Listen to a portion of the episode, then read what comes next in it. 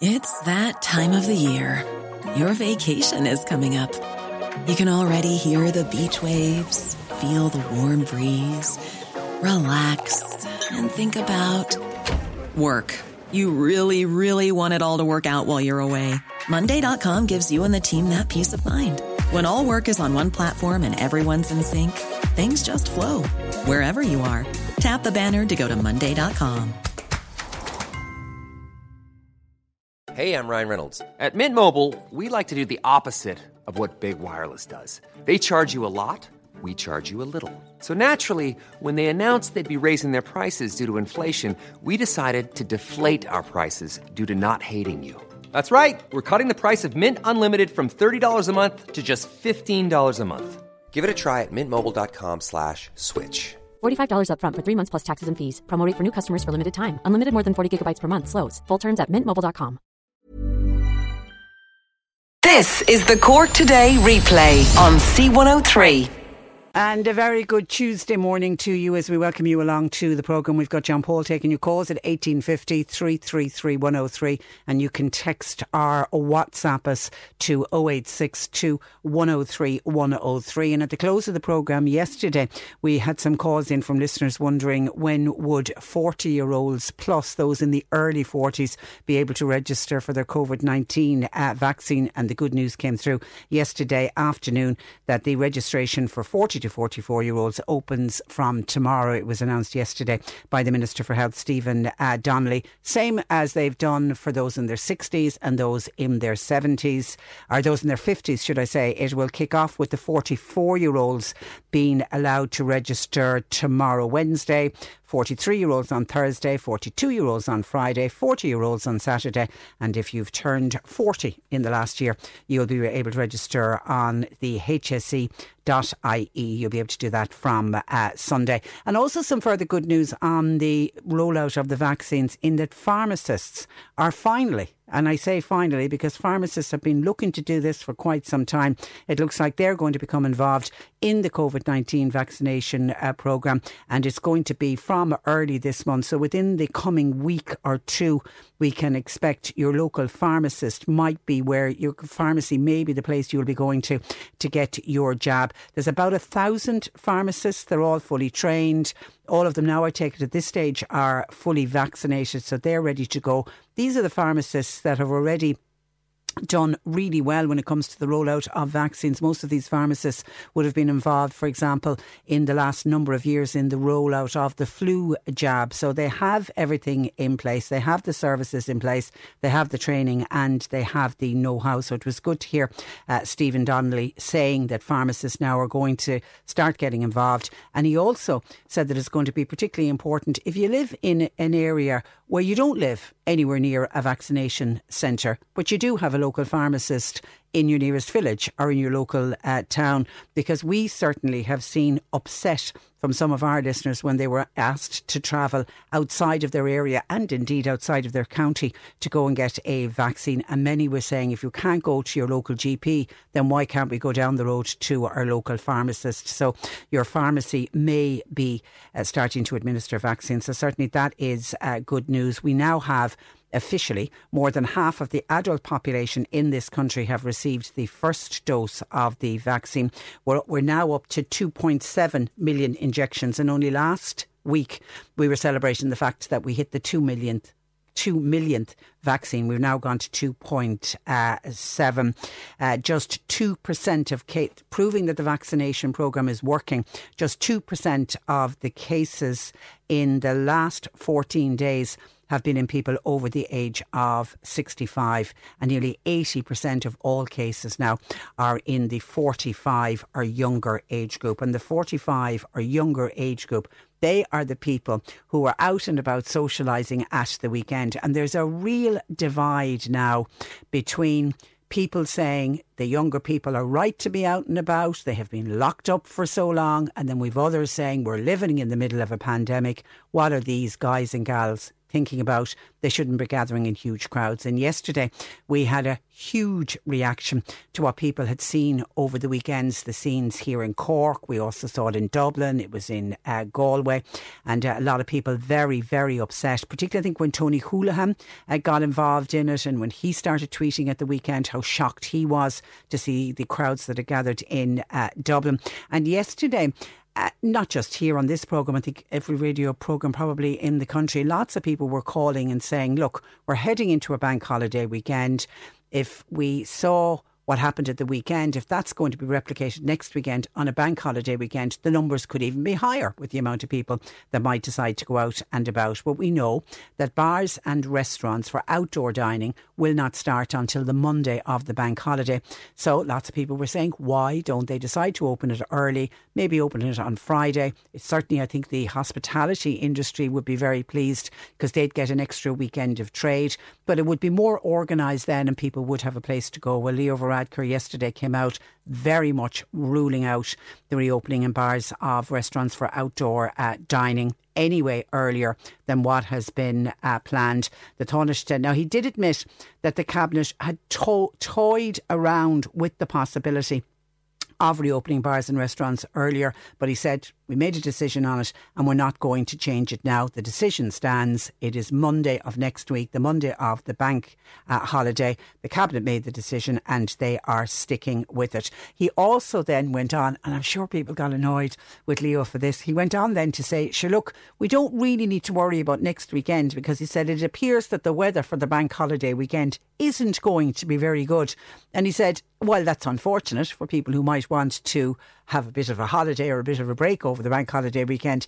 He said it's probably a good thing in, ter- in terms of people congregating outside because a lot of people said the reason that so many people were out and about last weekend was that it was the first fine weekend of the of the summer. And we've had a miserable May and people haven't been able to get out and about. So that was one of the reasons why probably more people went out. And Leo said sure look we don't need to worry about next weekend. It's going to be raining. People will be staying indoors. Now he did go actually to call on Dublin City Council to provide more bins and public toilets. And we're going to be discussing that.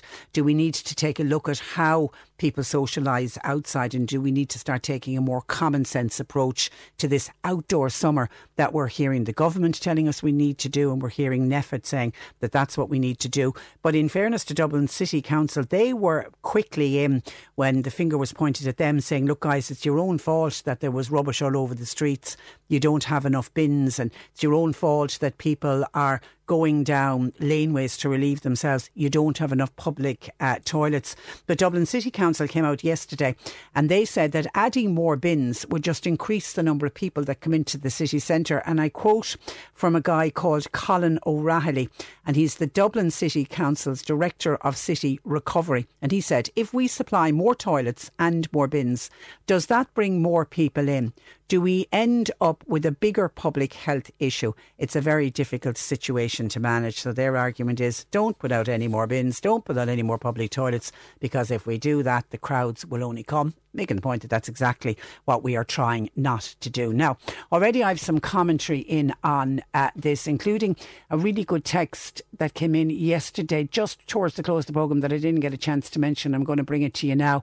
But firstly, Mike makes the point uh, Patricia, I live near a small beach in West Cork, and on Saturday night, there was at least 100 young people in tents partying.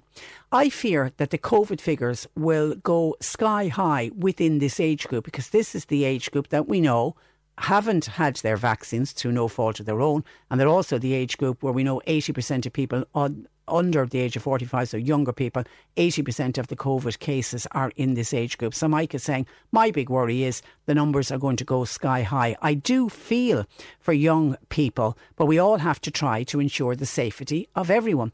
Is it not essential to have more Gardaí to visit these areas at the weekend, says Mike. So that's in a small beach, so a rural area of West Cork. So it wasn't, while all the focus and all the attention went on the city areas, because that's where the camera footage was. But Mike saying up to 100 people on a small beach in West Cork. So there was clusters and groups of uh, people in rural areas as well. So it's not just in the city.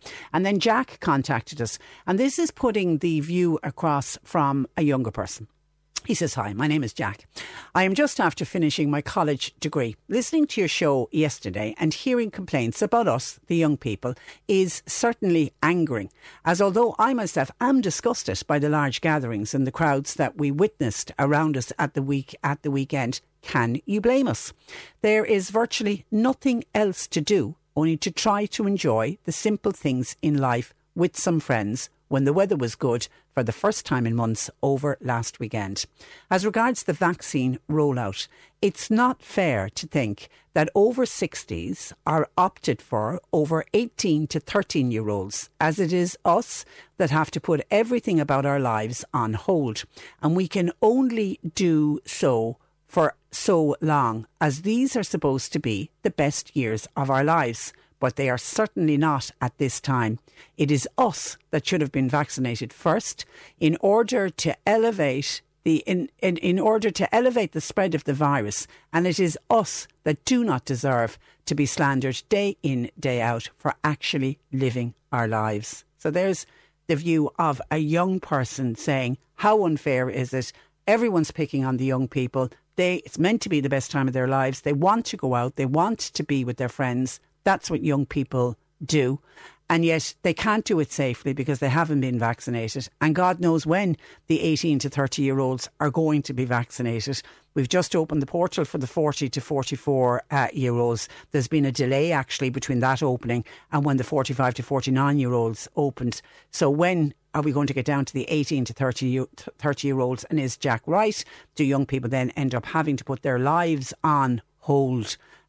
Because they haven't been vaccinated. Whereas if they had been vaccinated first, then they could be out socialising, they could be having a good time, and then we could be talking about the over 60 year olds and saying, well, your turn will come, hang on in there, another couple of months and then we'll get around to you. So your thoughts welcomed on that. Whereas Michael in Castletownbere takes the, he's coming at it from the other side, from the older generation's point of view, because he says, Patricia, I listened in shock to Senator Malcolm Byrne on the Tonight Show last night when he said, and I quote, I take the view that, look, especially for young people, we've got to cut them some slack. It's been a very tough year for young people. 15 years effectively locked up. Is he for real? says Michael. What about the older generation, i.e., 50 plus? Haven't they been locked away also for 15 months?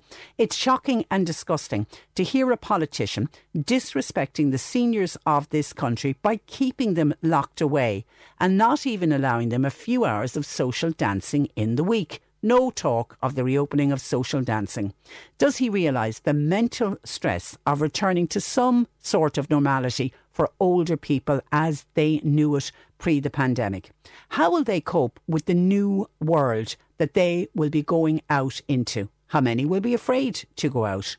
Does he realise that we must and will have to address the loneliness epidemic after COVID 19. It'll be very interesting if you've got a clinical psychologist on your show someday to discuss this matter further. Senator Malcolm Byrne seems to forget it was the seniors of this country that built this country before he ever came along. And that sounds like a very angry Michael in Castletownbere who is putting it forward from the. So we've got both ends of the spectrum. We've got Jack fighting his corner on behalf of the younger people and saying, look, we've been locked away. It's meant to be the best years of our lives. What are you doing to us, guys? Give us our vaccine so we can get out about uh, out and about. And we've Michael on the other side uh, saying that the focus, more focus, needs to go on the older on the older generation, those over the age of 50. Uh, your thoughts welcomed on that. 1850 333 103. You can text or WhatsApp to 0862 103 103. And I have had a text in from Anne. Thank you, Anne. One of, your, the, one of our first texts this morning said, Morning, Patricia.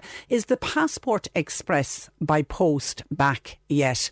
I checked there for you to see if it is back, and it is not. The processing of Passport Express applications has been paused, and the current turnaround after they resume processing will be between six to eight weeks. We know when all of that's back up and running, there's going to be there is going to be big delays uh, with getting your passport back. So certainly Passport Express normally is much quicker than six to eight weeks, but it isn't back yet. But that doesn't mean that you can't apply for a passport um, because the Passport Service is continuing to process passport applications online. Now, they say at the moment their priority is processing anyone who sent in an application prior to the 29th of April. They're hoping to do it within six to eight weeks. The Passport Online is open to all applicants. It includes applying for a passport for a child, anyone who is renewing their passport, and also anyone who's applying for their first passport, as long as you're a, a resident of Ireland or Northern Ireland or uh, Great Britain. You can uh, you can apply online. And while they say up on their website that the online is taken between six and eight weeks. I beg to differ with them because whenever we mention passports on the programme, we will inevitably get a text or a call in from a listener to say that they did the passport service online and within a week or two they had their passport back. So it is well worth if you do need to get a passport. And I know with talk of travel, people are saying, mm, yeah, maybe I'll get my passport and be ready just in, in case. And actually, it's interesting as well because we haven't been travelling now, most of us haven't left the shores, certainly in well over 15 months to check and see if your passport is out of date because it's only when we're regularly using our passports that we see oh, there's six months left on it or there's a year left on it. So you've got a rough idea. But because we haven't looked at our passport in so long, it might be worth checking, particularly if you are one of those people who will be hoping to uh, travel from July onwards. Some comments in from people seeing both sides of the divide about the younger people saying they need to get on with their lives, the older people saying they need to get on with their lives. Somebody says, why didn't they do the younger generation first and leave the people in the nursing homes until last? The people in the nursing homes wouldn't be going out and about. I'm in my 60s. I need to go out as well as I'm not ready to stay in. But I think the younger generation should have been vaccinated first and they should have left the older generation and in particular those in nursing homes, they should have been left until the very end. I don't know how many people would agree with you on that one when you see how nursing homes were affected in the first wave. Liz says young people, they're selfish pups. They want what they want. Are they our future? God help us. Tell them all, please, to uh, cop on. While someone else says, My God, poor Jack and his friends having no fun. Well, if the young people don't cop themselves on, they won't be having fun for a very long time. They will be the cause of another wave. That's from uh, Dermot. Margaret is on the line. Good morning to you, Margaret. Good morning, Patricia. Now, Margaret, you're seeing both points of view, both Michael speaking up on behalf of the older people and Jack pe- speaking up on behalf of the younger generation. Yes, indeed, Patricia. I can see Mike's point of view. Certainly, I'm in the over 60 group myself, and I can see the point of view and the points he's making around, you know, uh, older people having to stay inside and being nervous about going out and that point, you know, that from that perspective. And I'm in that group. But I think I can look back on life uh, with a bit of wisdom, maybe philosophically, and say, you know, back to my young younger age group uh, when I was young and when I had the chance to develop as a young person. And I can see I can see his point of view, and particularly in rural areas. I live in a rural area myself, where there can be rural isolation, and certainly it can affect older people's health and mental health and their sense of loneliness. However, however, and I say a very strong however, I very much see Jack's point of view. I think when we must look at this, and this hasn't been part of the discourse at all, I think, at any time or of the discussion, because the fundamental important years in a person's life really are the formative years.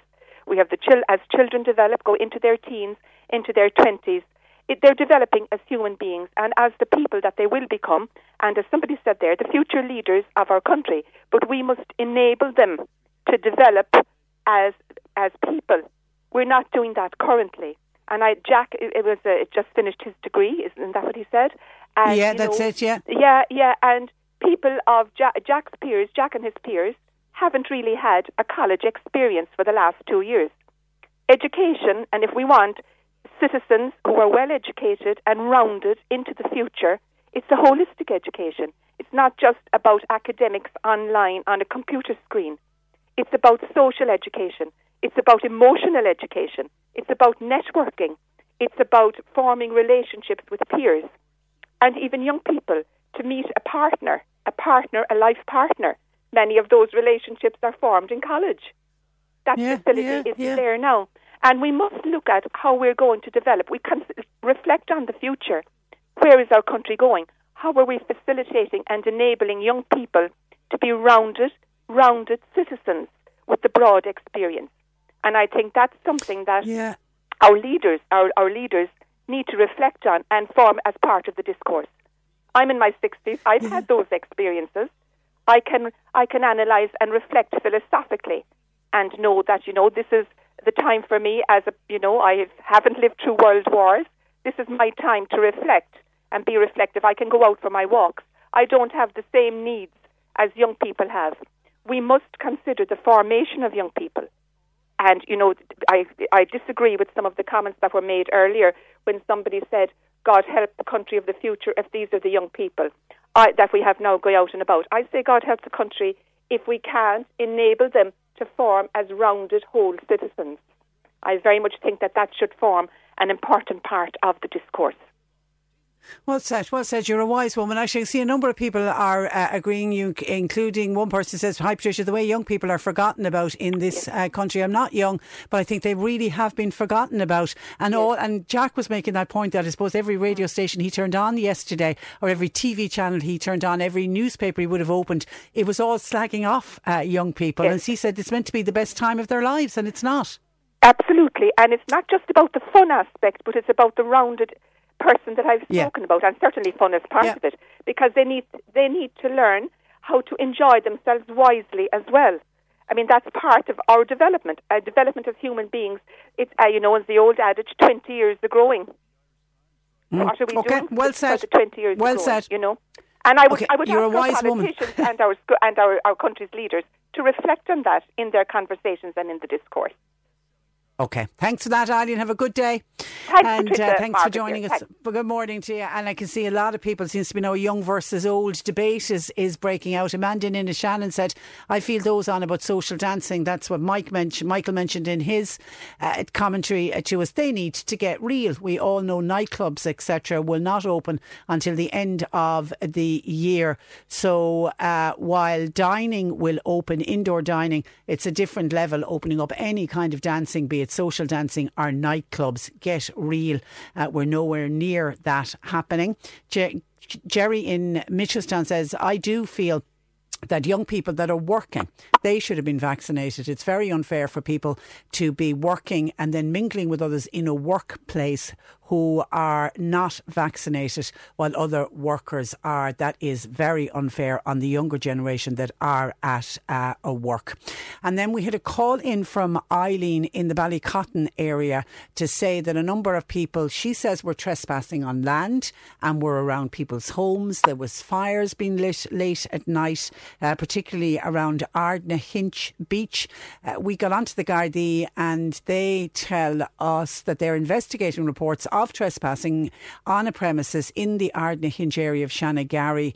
It occurred at, in the early hours of the morning, 1.15 a.m. Oh, it was just this morning. Uh, upon arrival at the scene, no persons were present in the area and they tell us investigations are ongoing. 1850 333 103. John Paul takes your calls. Text or WhatsApp 0862 103 103. Cork today on C103. With Sean Cusack Insurance's Kinsale, now part of McCarthy Insurance Group. They don't just talk the talk, they walk the walk. CMIG.ie. Independent councillor Ken O'Flynn is calling for a common sense approach to be adapted in planning for an outdoor summer and in developing a real vision for our public spaces. And Councillor Ken O'Flynn uh, was about to join me, but he's not joining me. We'll get we'll get Ken back up on the line. I can see though a huge amount of uh, commentary coming in uh, on this divide between the young and uh, the old. Dermot in uh, Clonakilty says, Tell Liz to get real. Liz was the person who said, Selfish pups, the young people, they want everything or they are uh, future. Dermot says, Tell Liz to get real. She's the reason there's a divide between young and old. I agree with Margaret, who joined you on the programme. Common sense and thinking is what is needed here. Now, uh, thank you for that, uh, Dermot. I'm told Councillor Ken O'Flynn is back on the line. Good morning to you, Ken. Good morning, Patricia. How are you this morning? I'm very, I'm very well, and you're welcome to the program. Now, there's been a lot of talk of, uh, and a lot of people giving out about the large crowds that gathered at the weekend, especially uh, in the city. But then there's been other people. Certainly, the amount of commentary we're getting in this morning, people defending young people, young people themselves defending themselves, saying, "Look, this is what young people do." You're, you're saying, don't start pointing the finger of blame. Well, look, I don't know what the point is. You know, we can all we can all wag the finger and say it's your fault, it's my fault, uh, and I don't know who that'll suit. Um, the reality is, we're on the lo- longest lockdown in Europe. Um, I think the world. Um, it's been very difficult for, for people my parents' age in their sixties. It's been very very difficult for people uh, older again that have stayed home for the last year, and it's been very tough on young people as well um, people that are used to going out socialising, seeing their friends. I think, you know, when we reflect back when we were in our teens, which is not so long ago, Patricia, you and I. Um, but, uh, I know. But, uh, you know, the most important thing in our lives are our friends, you know, and the, and the social gathering and, and the interaction with people and the dance class or the or the, the rugby training or the, the GAA training. Things like that were very important to us um, in in our tweens or in our twenties, you know. So look, I'm saying it is what it is. You know, what do you expect when you lock up a country for for 13, 14 months? You know, you're going to have mass gatherings. You're going to have people that want to see one another. Um, my great concern was going through the city on Saturday was the amount of litter that was there. Um, we mm. had bins overflowing. I, I, posted them on my own Facebook page, photographs that I'd taken because I, I was coming through the city, and I was for the first time in a very long time I was ashamed of the city. Uh, of the city centre, and that's being honest with you. I've spoken to the director of services um, about it. Uh, our cleaning crews in Cork City are out uh, from seven o'clock in the morning to 10 o'clock at night emptying bins and sweeping streets. That's 364 days a year they take Christmas Day off. That's what happens. Um, now, what we've decided to do is because the bins are filling up a lot faster, um, we're going to be emptying the bins three, four times a day rather than two times a day, which would be the normal of what we do on Patrick Street. We're not putting in large bins because you're just afraid of fellas are coming along and taking a chance and throwing mattresses and all that sort of stuff in, into it, you know. Um, so we are going to up the game. Um, we are going to be spending a lot of money on overtime as well, and bringing on more staff to uh, keep the city neat, tidy, and clean. Look, I'd love to say we all should be staying at well, home. Would you agree? What did you make of? And I know he's a Dublin City Council official who was making the point that if we supply more bins, if we supply more toilets, all you're going to do is encourage people to come in. And he said at the end of the day, you'll be you'll have bigger public health uh, issues. So by putting facilities in place, are you only encouraging more people to come into the city? Well, look, we can't pretend it's not going to happen. Human nature will tell us this. You know, this is our second lockdown of summer uh, and what annoys me and frustrates me very much so is the government hasn't provided Cork City Council or Cork County Council or any other local authority throughout the country with extra funds to put in bins, to put in service toilets. And we had a discussion about toilets uh, uh, not long ago on the show. Uh, we are opening public toilets. It's an enormous expense to the city as well. Uh, and we have to have toilets in a safe they can't be drugged in. And we've seen that in the past too, if they're not serviced, if they're not looked after, if there's not an attendant available to keep them clean, keep keep people moving, people not using it for, for, for various uh, other activities than, than using it as a, as a WC. Um, but, you know, it's not the first time at the rodeo. You know, we're told we're having an outdoor experience and this summer has to be all outdoors. So I don't understand where government has come along and left us down as local authorities that not provided extra funds for us to employ the extra staff for cleaning, for us to install the extra bins. By the way, Patricia, just to leave you know, a bin is a, quite an expensive item for a city. Uh, you're talking anywhere between 800 to 1,000 euros for a bin. That's what it costs to manufacture. And now the new ones that are coming in that we're bringing into the city, um, we have a couple on order at the moment. They're the compacting bins. So they're solar powered operators and compacting. So you get more gar- garbage in. Um, and you know it's it's it's better for us. It's better for the environment as well. It's it's compacted, you know. Um, mm. So it's, terrific. It's but is there not is, is there not, not also process. a personal is there not also a bit of personal responsibility here? I mean, the amount of rubbish that was left behind by the people who were out at the weekend was simply disgraceful. Well, look, it looked awful. It's about city pride. It's about us promoting city pride. I think our Lord Mayor, in fairness to him, has done a very good job in, in his campaign for his anti-litter campaign. Um, it's about educating people. Uh, you know, the thing about it is, Patricia, I wonder when we were that young, did we consider leaving rubbish around the place? And I have to say, on Saturday, what I did notice was the bins were overloaded. People were leaving rubbish around the bins, uh, in the vicinity of the bins. They were trying. But if you don't have the facility there for them, um, you know, it, it's very tough on people as well. And you can't really expect people to bring pizza boxes home and, and, and things like that, you know. Now, look, there is like. And I, actually, just just by the way, while everybody's saying. Dining. And while we are getting calls in about this debate between young and old, uh, Connor has just come uh, been onto the programme to say he was working in Blackrock over the weekend and he had to drive past Kennedy's Quay on both Saturday and Sunday night. And he said, I can tell you, it wasn't all young people out drinking. He said, I saw people in their 50s and 60s walking around the quay. He said, unless they're people that have aged very badly, he said, we need to stop doing all this blaming of young people. It wasn't all, you know, 18 to 25 year olds that were out drinking is, at the Patricia, weekend. We're like as we've been saying from the start, we're all in this together. We all have to take personal responsibility. We all have to remember that we all have family members. We all have grandparents, parents. We have uh, you know elderly people exposing ourselves to to the COVID virus or putting ourselves in a position where we could end up with COVID and pass it on to loved ones. People have to remember that, and you would ask people to remember that regardless of their age. That's the reality of it. But look, you know, the idea that we're blaming a load of young people or we're blaming a load of people that are in their 40s or 50s or whatever, I, I think it's pointless having blame at this stage. You know, we have to look at the condition of human nature. There's been plenty of people on this program and on other national programs talking about people's mental health. People need to get out. People need to see their friends. People need to interact. We're we're, we're social human beings. Now, look, I think a lot of this nuisance will be abated probably from next week on because of the opening of of outside dining and there'll be no more toilet facilities.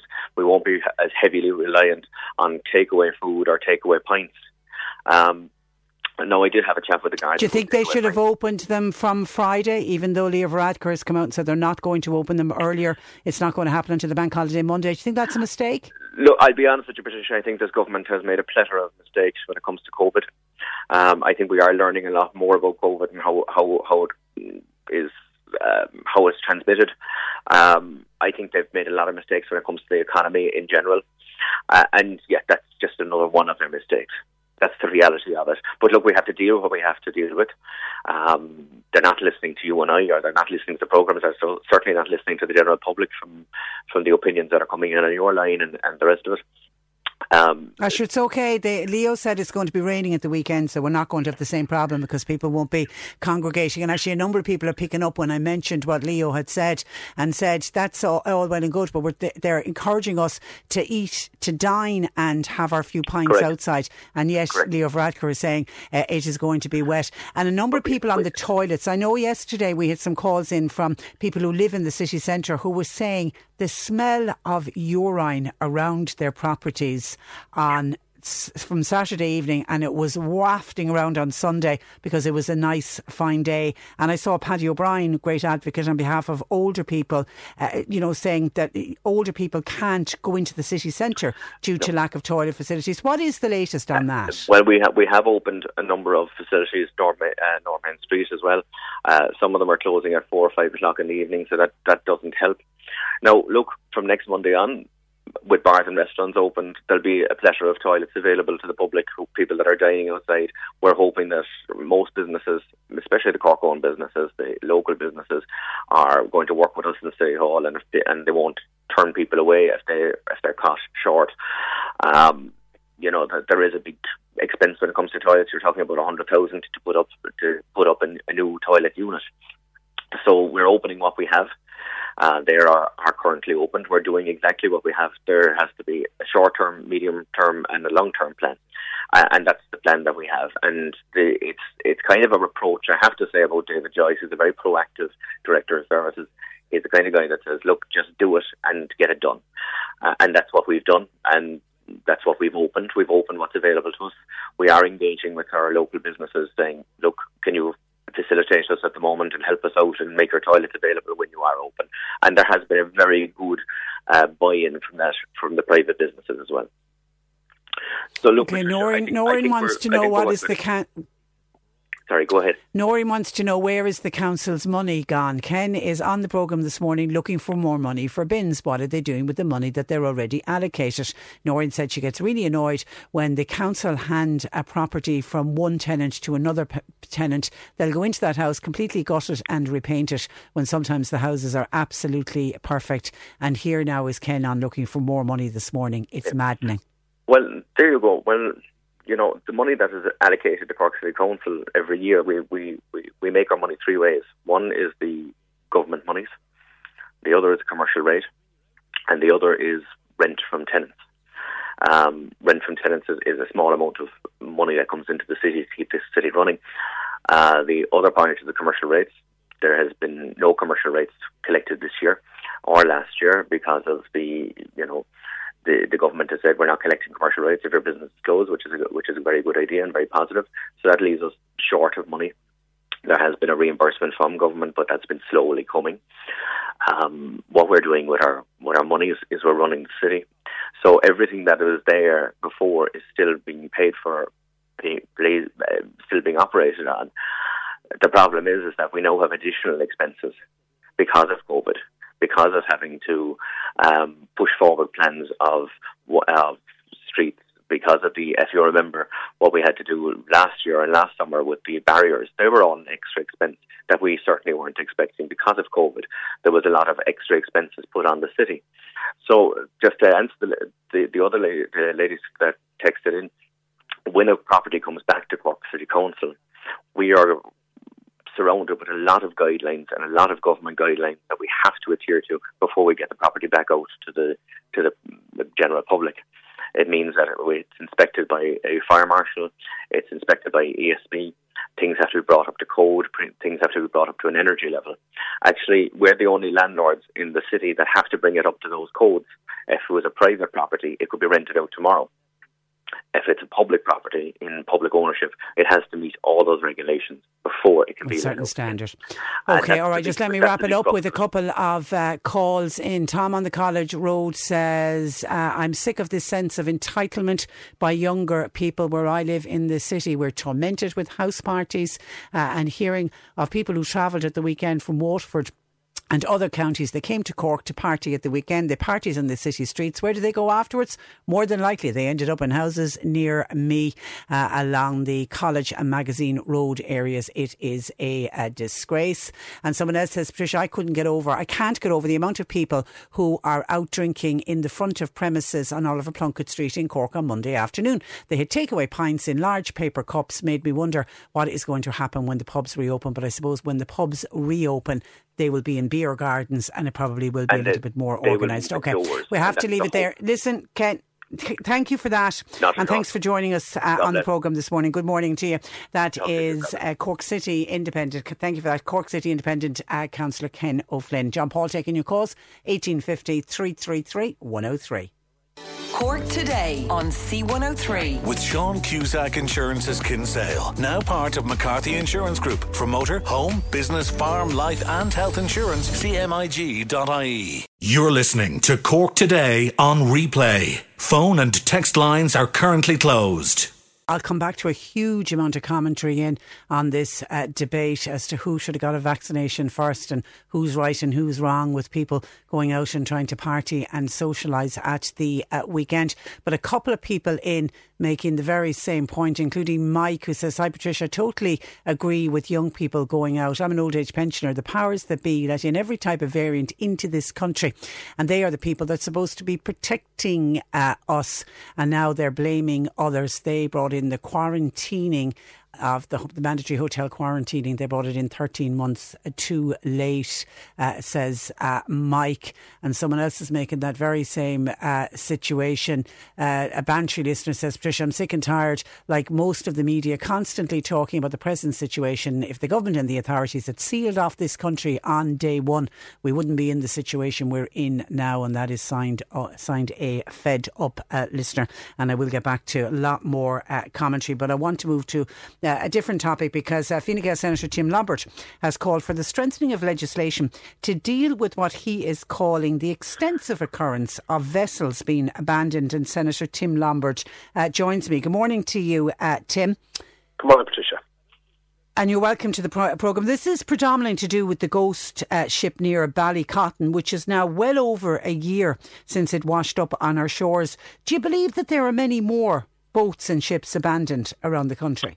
Oh yeah, and I think that's probably the issue. I think you know, the ghost ship that's down Ballycotton is one of the extreme ones. You know, what we have seen across the Linton Brett of Ireland is that there's ships tied up with decades, and there's been very little movement on it. In fact, there's one tied up at the site of the old bridge down in Kinsale with the last 11 years. It's nearly 11 metres long. It's actually pulling the pier wall into the actual ocean at the moment. Again, same scenario. We don't know who the owner is. We've no the, well, we know who the owner is. The owner is deceased. The, the estate of the owner has no money, and it's literally rotting away, and it's actually pulling the seawall into the actual sea with it. And because of that, and because of the the major one that we've seen in Ballycotton, we're having a huge issue about how we're going to fund these going forward. Like the liability of Ballycotton could be end up to 10 million euro, could fall on the local authority to actually deal with that liability itself, which would be a really significant drain of resources from Cork and Council.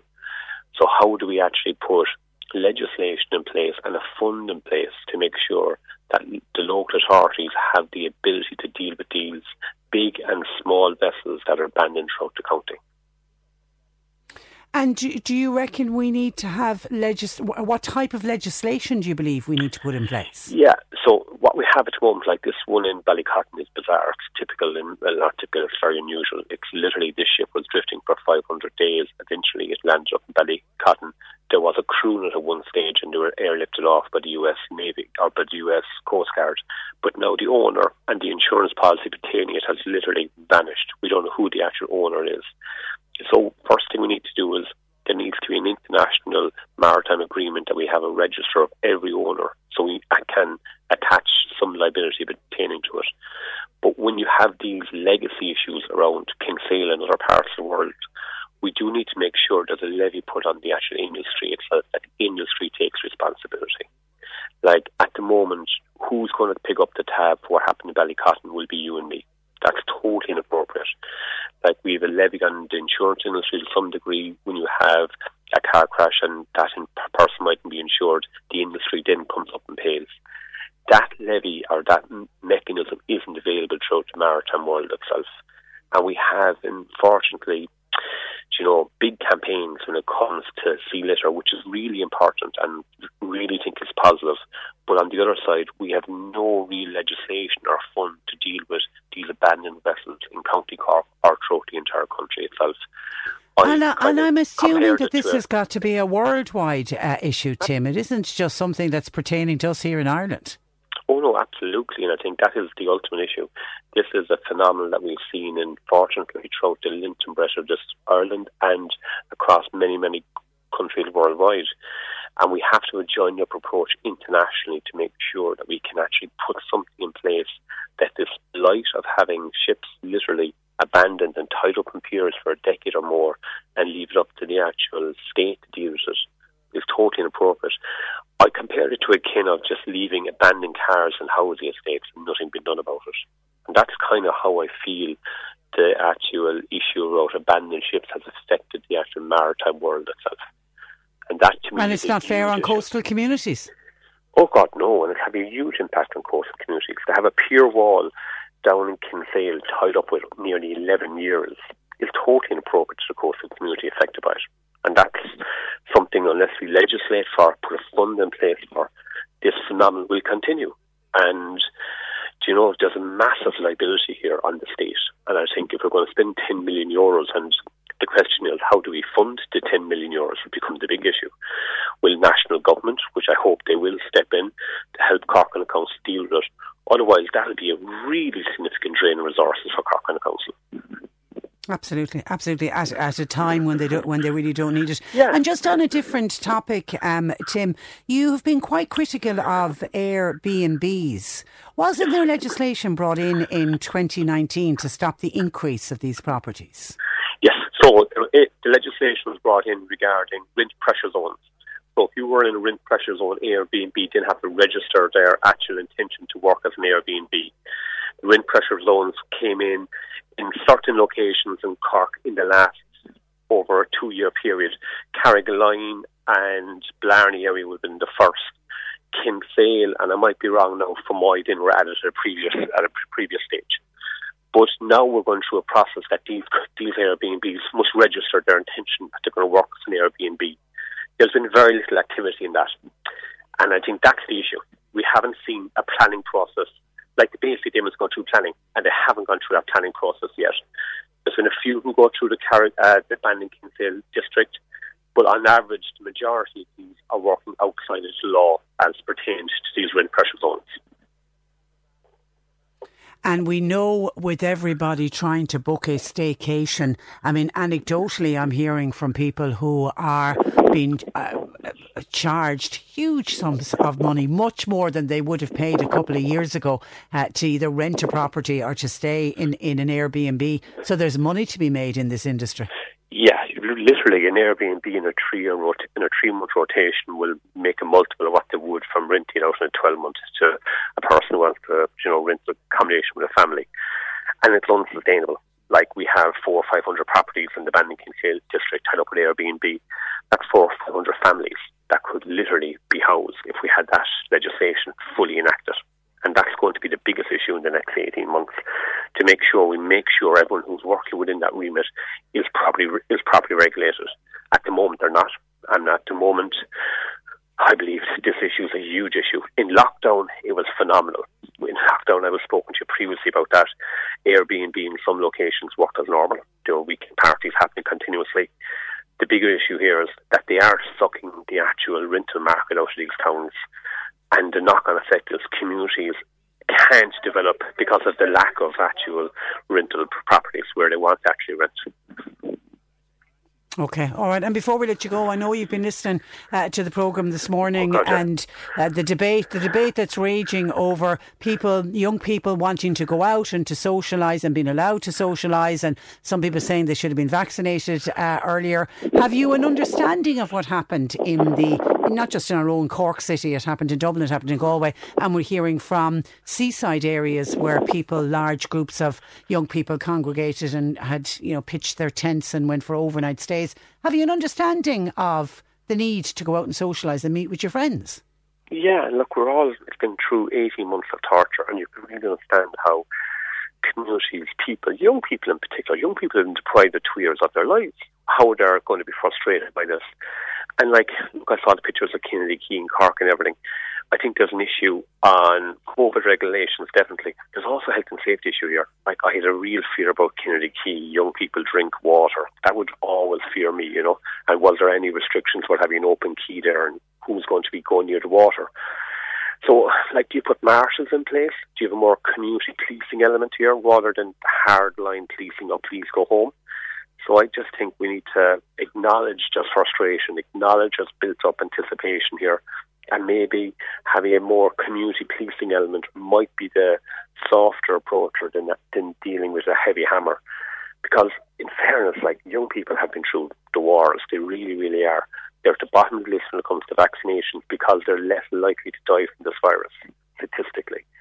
And I think we have to kind of work with them. I think a hammer isn't the approach here. If anything, you know, a few marshals, community policing, keeping back from the water, more social distancing, and maybe even more spaces for them to go into is probably the right approach here. Okay, all right, we'll leave it there, uh, Tim. Thank you for that, and thanks for joining us on the programme this morning. Good morning to you. That is Senator Tim Lombard. Let me go quickly to some of your texts and WhatsApps coming into the programme. Heidi says, Patricia, on who to blame on this, we must not put young against old. We are all in the same boat. Young young ones have to curb what they do, but also older ones and many don't know how much life that they have left to live. This is a sad situation for the whole world. And maybe it would be better to look at healing the world and all doing our part in this uh, very sad situation we find ourselves in. I have lovely grandchildren and thank God they are very uh, caring. So rather than pit one against the other, let's all work together. And North Cork listener says, Patricia, I'm here furious listening to the radio this morning and talking about the youths being let out at the weekend. I have three young people here at home. They haven't seen any friends since Christmas. They're actually afraid to go out. I feel sorry for them as we as parents thinking what we were doing at that age and the kind of life we were leading and what they're doing uh, now. Uh, if you look on social media, it isn't all young people that were out at the weekend. That's from a North Cork uh, listener. I totally agree with Jack, the college student who contacted you earlier. Young people should have been vaccinated immediately after the elderly. After the over 70s, we should have moved to the younger cohort. The most important thing in your life when you're young and single is meeting up with friends and socialising. I bet the number of new cases would have been minimal by now if we had done it that way. As a 63 year old, I don't go out much other than the food shopping and going for walks, so my vaccination could have been delayed safely in favour of giving it to a younger person. I know a lot of people who agree with that, but we didn't have any say in it. We worry so much about young people's mental health, and then we do this to them. I agree with lockdown and vaccination, just not in the order that they have given the vaccines out. Somebody else says, Patricia, I agree with Jack that the students deserve to start living.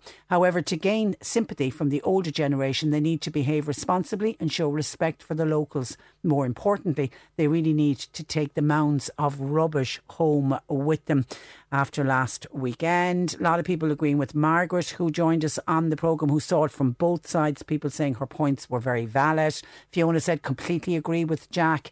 Uh, my daughter has also uh, just finished, but in her case, Jack's just finished his degree. My daughter has just finished her first year in college. She didn't set foot inside in the college. She had no college experience, no chance to make new friends.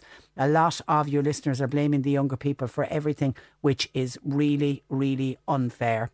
Hi, Patricia. I watched the news last night and I saw the crowds in Cork at the weekend. To be honest, I think what the, uh, to be honest, I think what is the problem? My argument is if we can go back GAA training, sweating and bleeding and marking your man, the physical contact, surely that is a lot more hazardous than groups outside bars having a few drinks and so- socialising.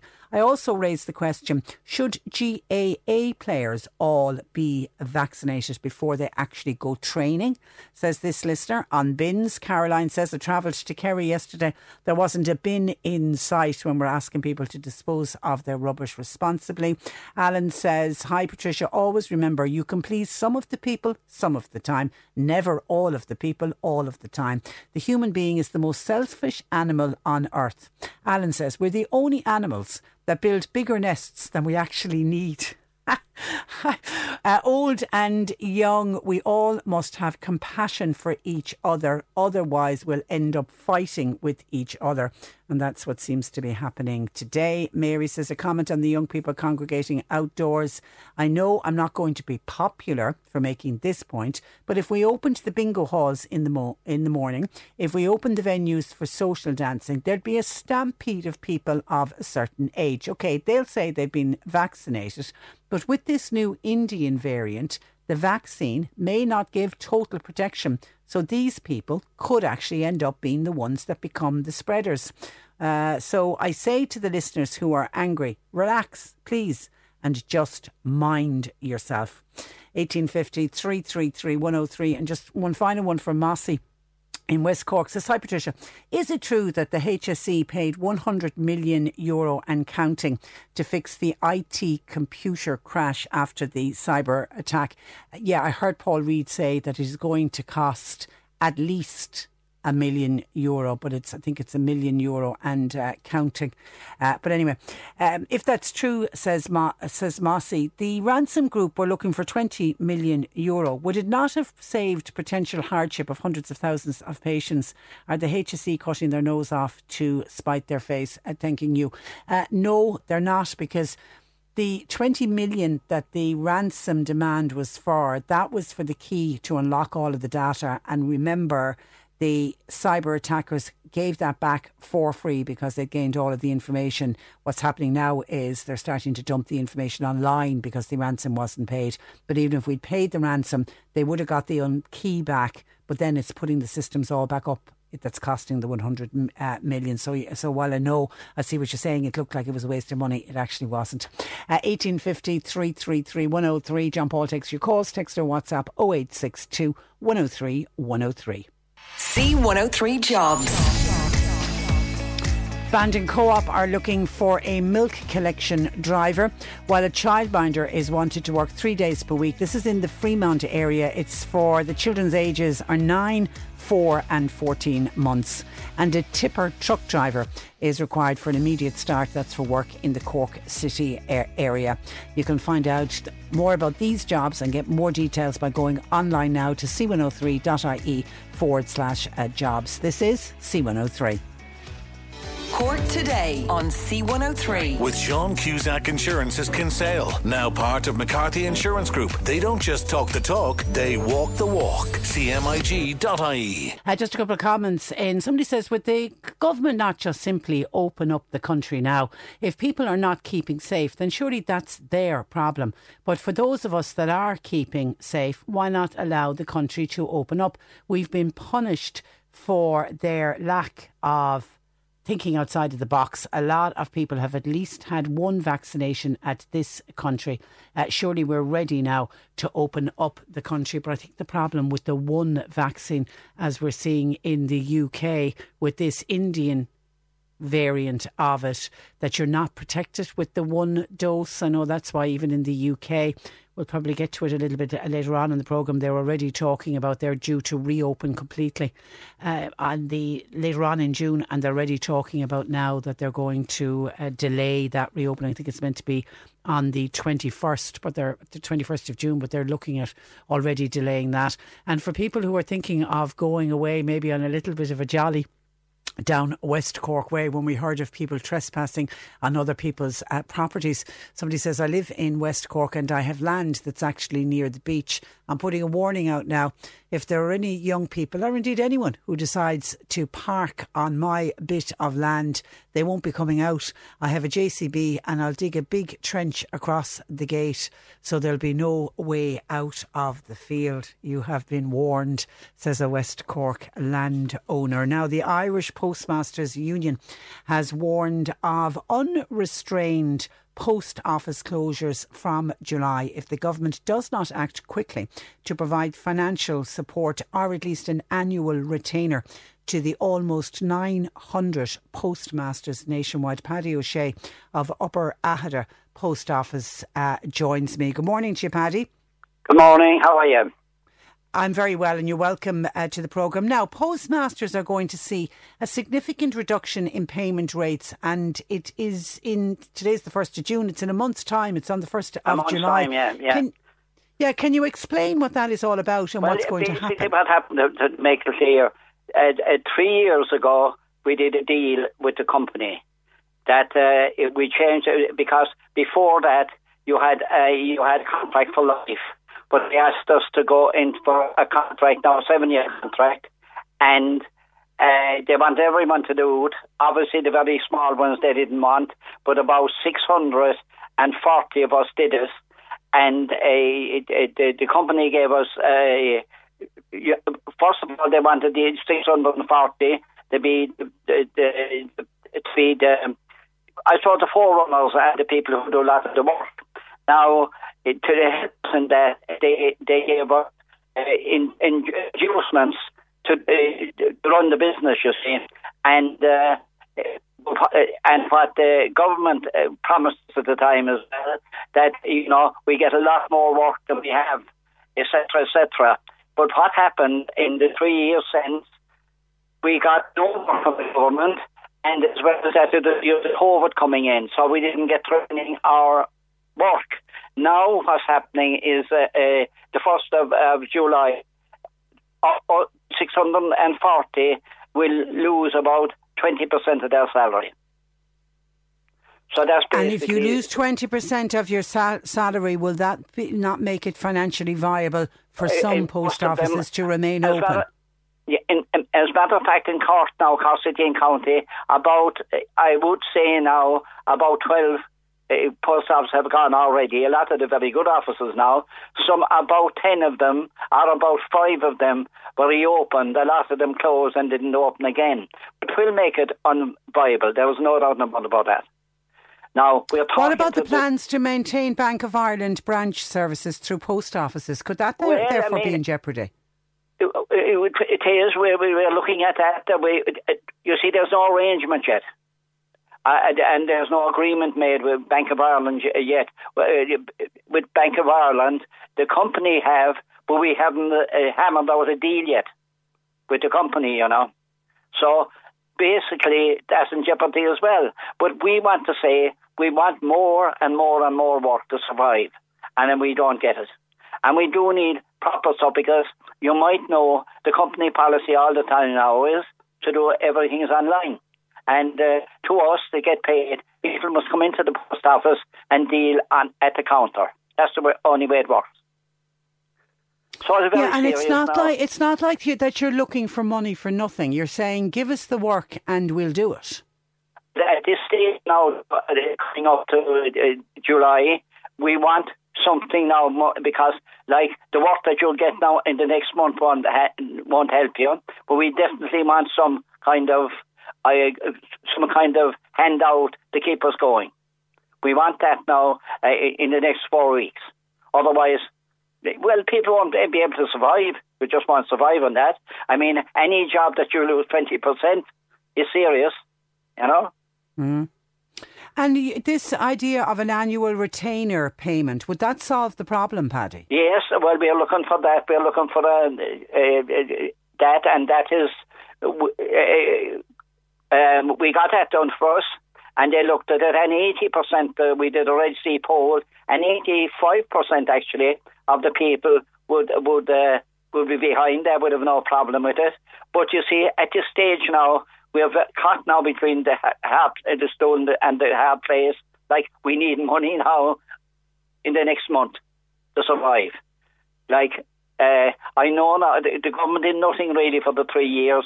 I know you have the COVID as well, but I mean they're talking now and they're they're trying to work out what they can give us but uh, but uh, at this stage, we definitely want something done in the next month, or we're in height of trouble.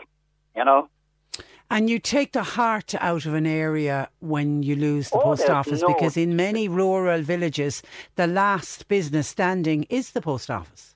No doubt in the world about it. We, we, you know, in in uh, the whole, and you know, Cork is so big, and I covered the whole county now for the union, you know. And I, I know, I know nearly every postmaster in Cork City and County, and they're very decent, honourable people. And if it goes out, the village collapses.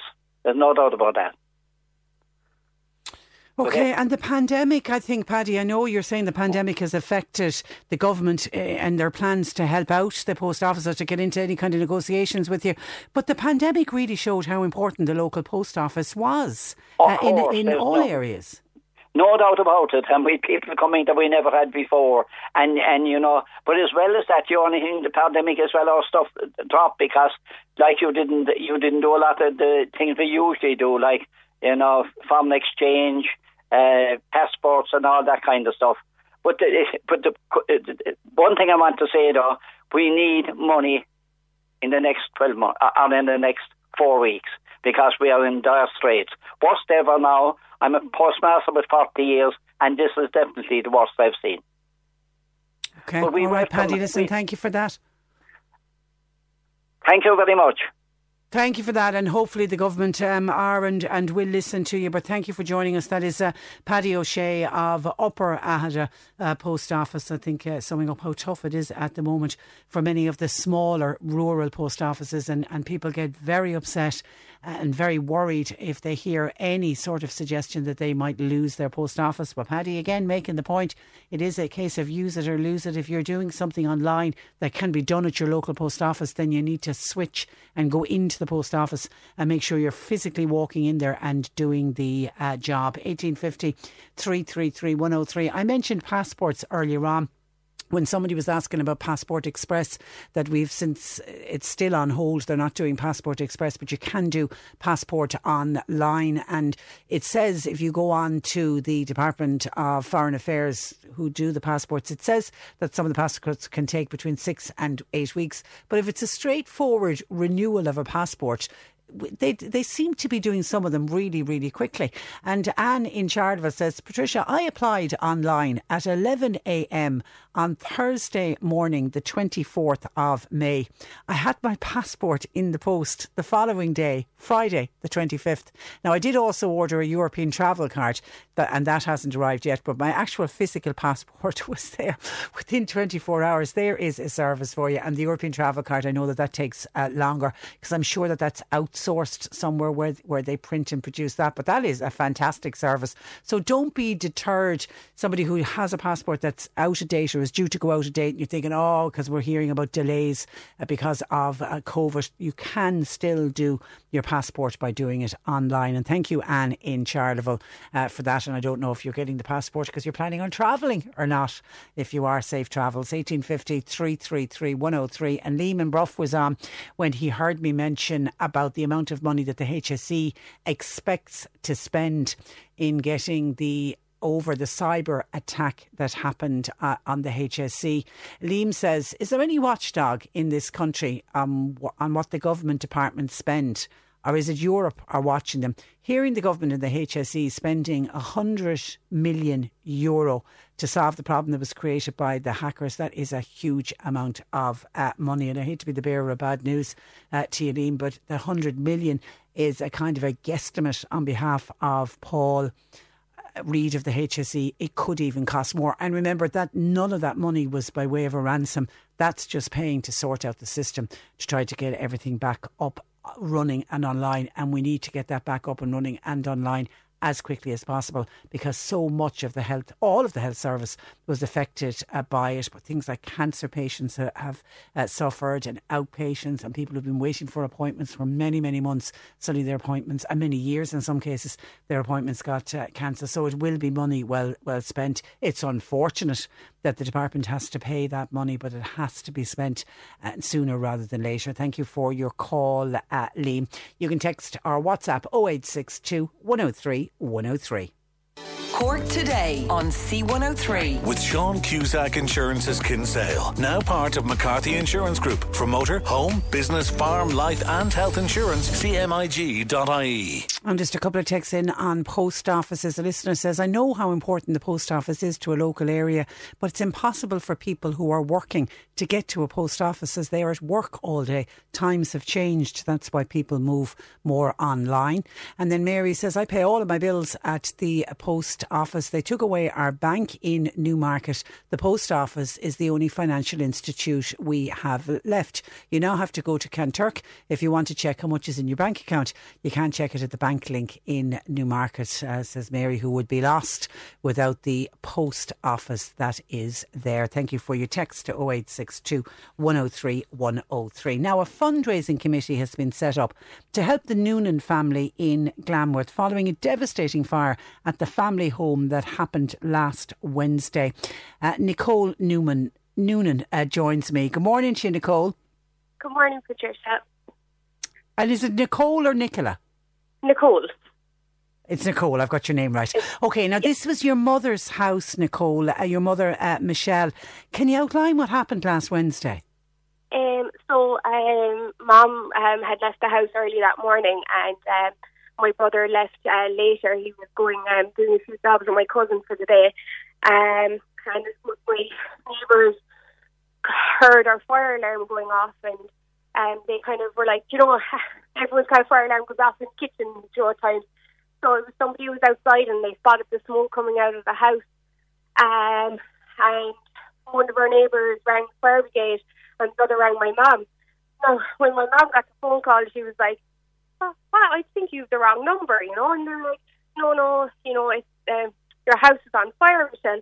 Um, so uh, they asked was there anybody in the house and whatever. Um, my mum was all up in a heap, you know, and um, she didn't know if my brother had gone back home or where he was. But thankfully, I was actually just off the phone from him. So she had rang me, would I go up? and it was an absolute horrifying to arrive up there and to see a house on fire and you can't, couldn't do anything to stop it, you know. Um, the fire brigade was um, waiting or was en route at that point. Um, they were in contact all the time. It genuinely felt like the longest time waiting for them. Um, the fire started inside the front door. Um, it um, either is electrical fault or it happened from the fuse box or a socket. We're not entirely sure. That's the initial report. Um, you know, I suppose everything is destroyed. Um, the only thing we can take from it really is that nobody was hurt. You know. Yeah, thank God for that. There was nobody in the house, but it just shows as well how easily a fire can start and how quickly it can take hold. Yeah, like the fire brigade had told us, you know, that if there if it was in the middle of the night and if there's somebody in the house, you wouldn't have came out of it, like, which is quite terrifying doesn't even bear uh, think, thinking about. So thankfully, nobody was injured, and everything that was destroyed, uh, uh, Nicole, can be uh, re- re- replaced. So. Was were you, was your mum uh, able to save anything, or has, has everything been destroyed? Um, everything was destroyed from smoke, burning, and water damage. I suppose as well from the fire hoses you know, the fire brigade, we genuinely couldn't thank them enough. They were absolutely brilliant. And there was a guard there and they were so good. You know, my, my brother is only 15 and I suppose he kind of was so upset and that's so, you know, uh, like, of course, but he, you know, he was saying that if I was at home, I could have stopped it. But the reality of it is, they said that he would not have been able to stop it and he could have got seriously hurt, you know. And that's quite, you know, terrifying. And I suppose we have to, you know, watch him and look after my mom and you know and him and you know as well because it is quite horrible for him, you know.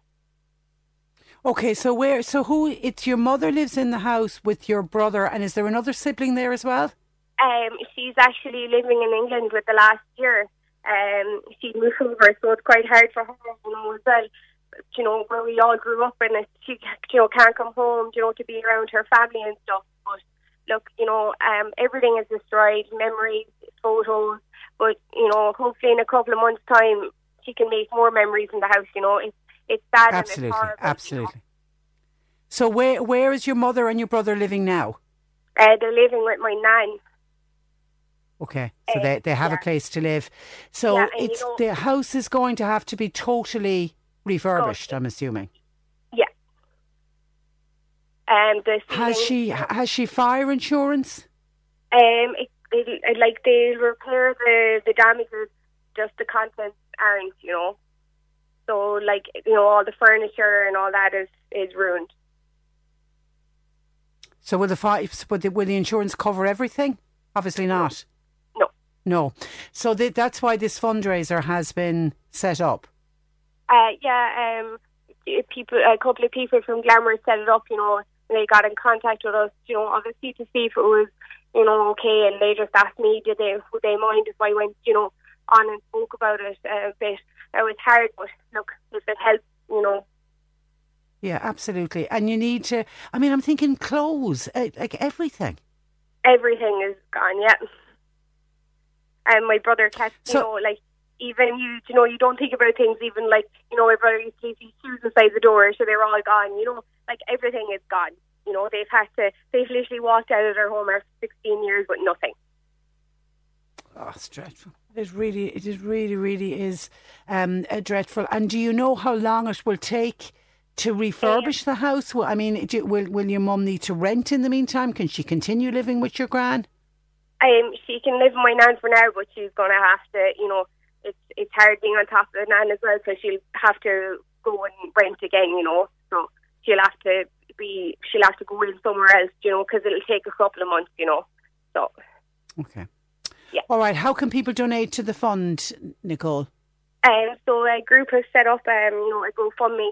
So you know, times are tough, and every, um, you know, every donation means, you know, something, you know, and it's whatever. And you know, if businesses want to, to donate furniture or help out in any way, then there's a number on the GoFundMe page, and you can contact um, Jason, and he, you know, um, help you that way. Yeah, because it's because of the times we're in. You can't even. Normally, when I'd be doing interviews like this, Nicole, we'd be talking about, oh, there's going to be a coffee morning, or there's going to be a dance, or there's going to be, you know, events would be organised. But of course, we can't have any of those events. So we're purely are relying on people to, to give whatever they can. And as you say, with any of these GoFundMe uh, pages, I've always noticed when I when I've been looking at them, it's all the small donations mount up. You know, the tenors Exactly. and the twenties. I'd, it would be great if businesses came on board, but those small amounts will all mount up. Exactly, yeah, and everything, every little bit will help. Okay. And have you? What's the name on the on the GoFundMe page? Um, it's help uh, Michelle refurbish her home. Help Michelle refurbish her home. Yes, Listen, will you pass on our best wishes? We will, I will, of course. Thank you so much. pass on our best wishes to your mum, uh, Michelle, and and to your brother. And please God, it will be sooner rather than later. She'll be back in her home, and as you say, she will start to create all those uh, memories uh, again. But it's it's tough, and wish your your younger brother as well. Uh, bless his heart. Wish him the best. Listen, Nicole, thanks a million for joining us. Thank you. Thanks for that. That's uh, Nicole uh, Noonan speaking on behalf of her mum, Michelle. Uh, I mean, it's got to be the worst thing in the world to be out and to get a phone call to say that your house is on fire and then to go back and discover it is all completely uh, destroyed.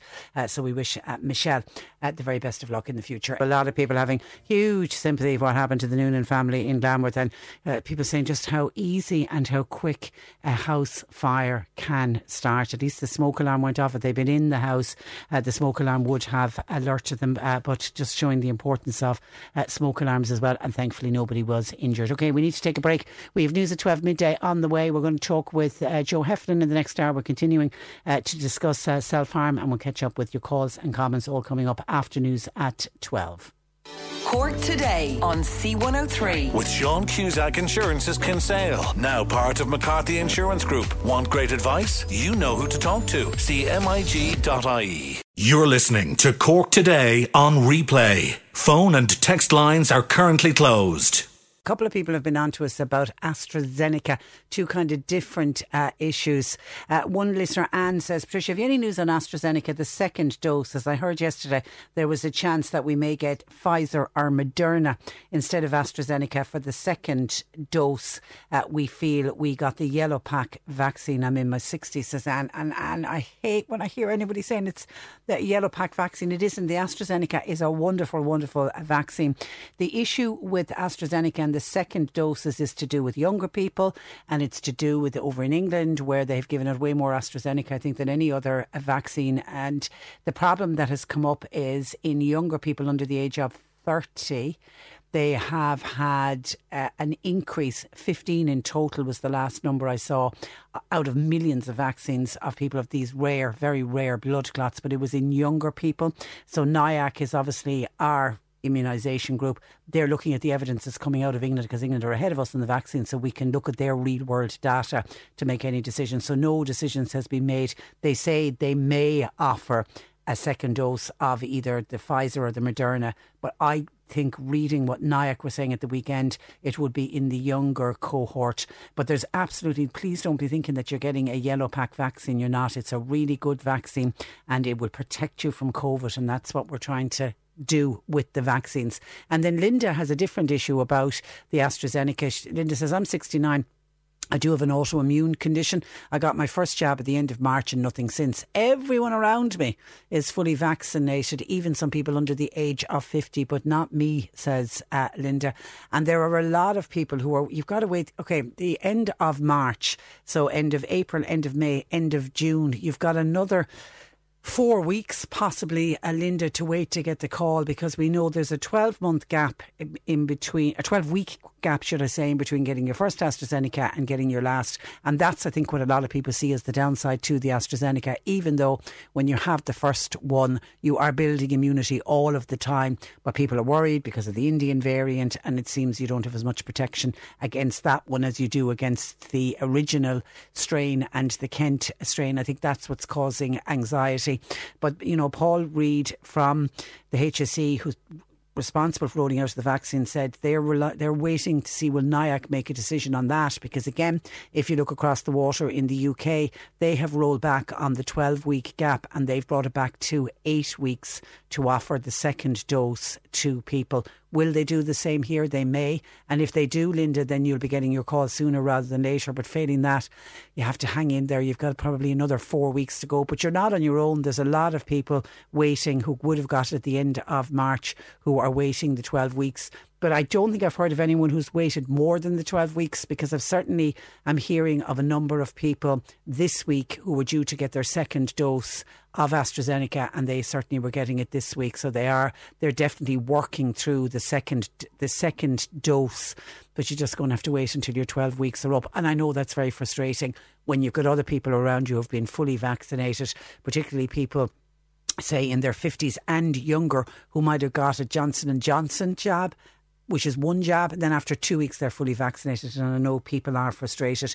And then anecdotally, we have been hearing certainly over the last probably month from people saying, I know of a GP that gave a vaccine to somebody and they're only in their 30s or they're only in their 20s and how did they get it? And, uh, and I was always defending the GPs in saying that you don't know the underlying health condition that somebody has because GPs at the moment are allowed to give out vaccines to people aged 16 to 50, as long as they're not in the age co- the cohorts that people were registering themselves, but they had to have underlying health conditions. There were people in what was called cohort four and cohort uh, seven, and I was always defending GPs, and I really don't believe that GPs are just you know pulling people in, going, here, I'm going to give you a jab. There usually is an underlying health condition. I know, for example, I was speaking to somebody who was having that conversation with me saying, oh, I know of somebody who got a, a, a jab and they're only in their 30s and here am I in my 50s and still waiting for mine.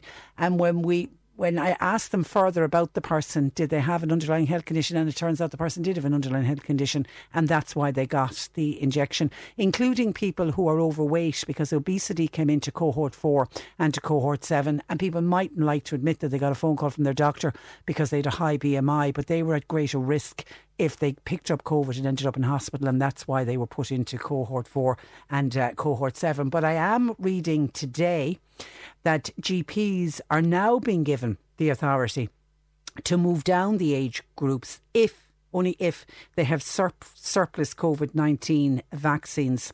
Um, there, the HSE said yesterday that there is a protocol in place to ensure zero wastage policy policy of vaccines. So HSE spokesperson say that what happens is GPs will provide an estimate for the numbers of cohort 4 or cohort 7 patients that they believe that they have and that determines then their vaccination allocation. Obviously the vaccination allocation arrives and the GPs and practice nurses and everybody involved in, in the practice will start to administer to the patients in for in cohort four or cohort seven. But there has been and there will be times where they'll end up with surplus uh, vaccines. So the HSE are saying if that happens in a practice and they thought that they were going to be giving say 50 vaccines out on Saturday and lo and behold they discover they only have 42 patients that need the vaccines because maybe some people already got them by registering online themselves then they now have the right, GPs now have the right to move down the age groups and they can ring up people and say, Do you want a vaccine? And they can invite uh, people in. And a spokesperson actually for the HSE rejected claims that some counties are getting more vaccines faster than others. Because this, again, is something that we hear from people where you'll hear from somebody to say, I've got cousins in Tipperary or I've got family living in Galway, and they seem to be getting way more vaccines than we are getting. The HSE say that is simply not correct. All the information across the system, their vaccine system, indicates an even distribution of the vaccine right throughout the uh, country. They say in some cases people will be directed to centres beyond their nearest centre if it's possible to schedule their vaccine at an earlier date. And God knows, we know that's happened here. We've had people who've left the county to go to back to Killarney and back to Tralee to get a vaccine. We heard of people from Cork who went to Waterford, who went to Limerick. They say they're doing that in order to just speed up uh, the process. But they say it meets the overall objectives, uh, objectives of ensuring that people are vaccinated as quickly as possible. They also point out that with different population sizes and uptakes, it's inevitable that in some areas there will be time gaps and it will look like some areas are working through age groups faster because they may have lesser of a particular uh, age group. And some people at high risk of COVID 19 whose GP is not involved in the vaccination vaccination process, and we certainly have had calls in about uh, this. They unfortunately are facing delays because they're hoping to open up a portal, particularly for people in cohort seven, which is about 300,000 people. And the GPs, some GPs decided, no, we did enough with the over 70s, we did enough with cohort four, don't want to get involved in cohort seven. Some GPs decided not to get involved because they were getting abuse from some of their patients who were ringing up saying, "Why am I? Why are you not giving me a vaccine?" And it wasn't the GP's fault, and they just felt they didn't want to get involved uh, in it. And then some of those people have fallen between two stools, particularly if they are the younger cohort in cohort seven, uh, because they haven't been able to register online when their age group came up because that hasn't opened uh, yet. And the HSE were going to open up a special portal for people with underlying conditions if they hadn't received their vaccine from their GP or their GP said they weren't going to be giving it and they were going to allow them to register themselves. But because of the cyber attack, this is the one place where it has affected the vaccines. Uh, they have not been able to uh, to do that, and there are people falling between uh, the stools, which I, I do feel really, really sorry for them. But GPs now will be allowed to go down and give them to younger uh, people. And that obviously now will be people under the age of 40 because anybody over 40 now from this week will be able to register and get their uh, vaccine. So that may be some good news for some uh, younger people.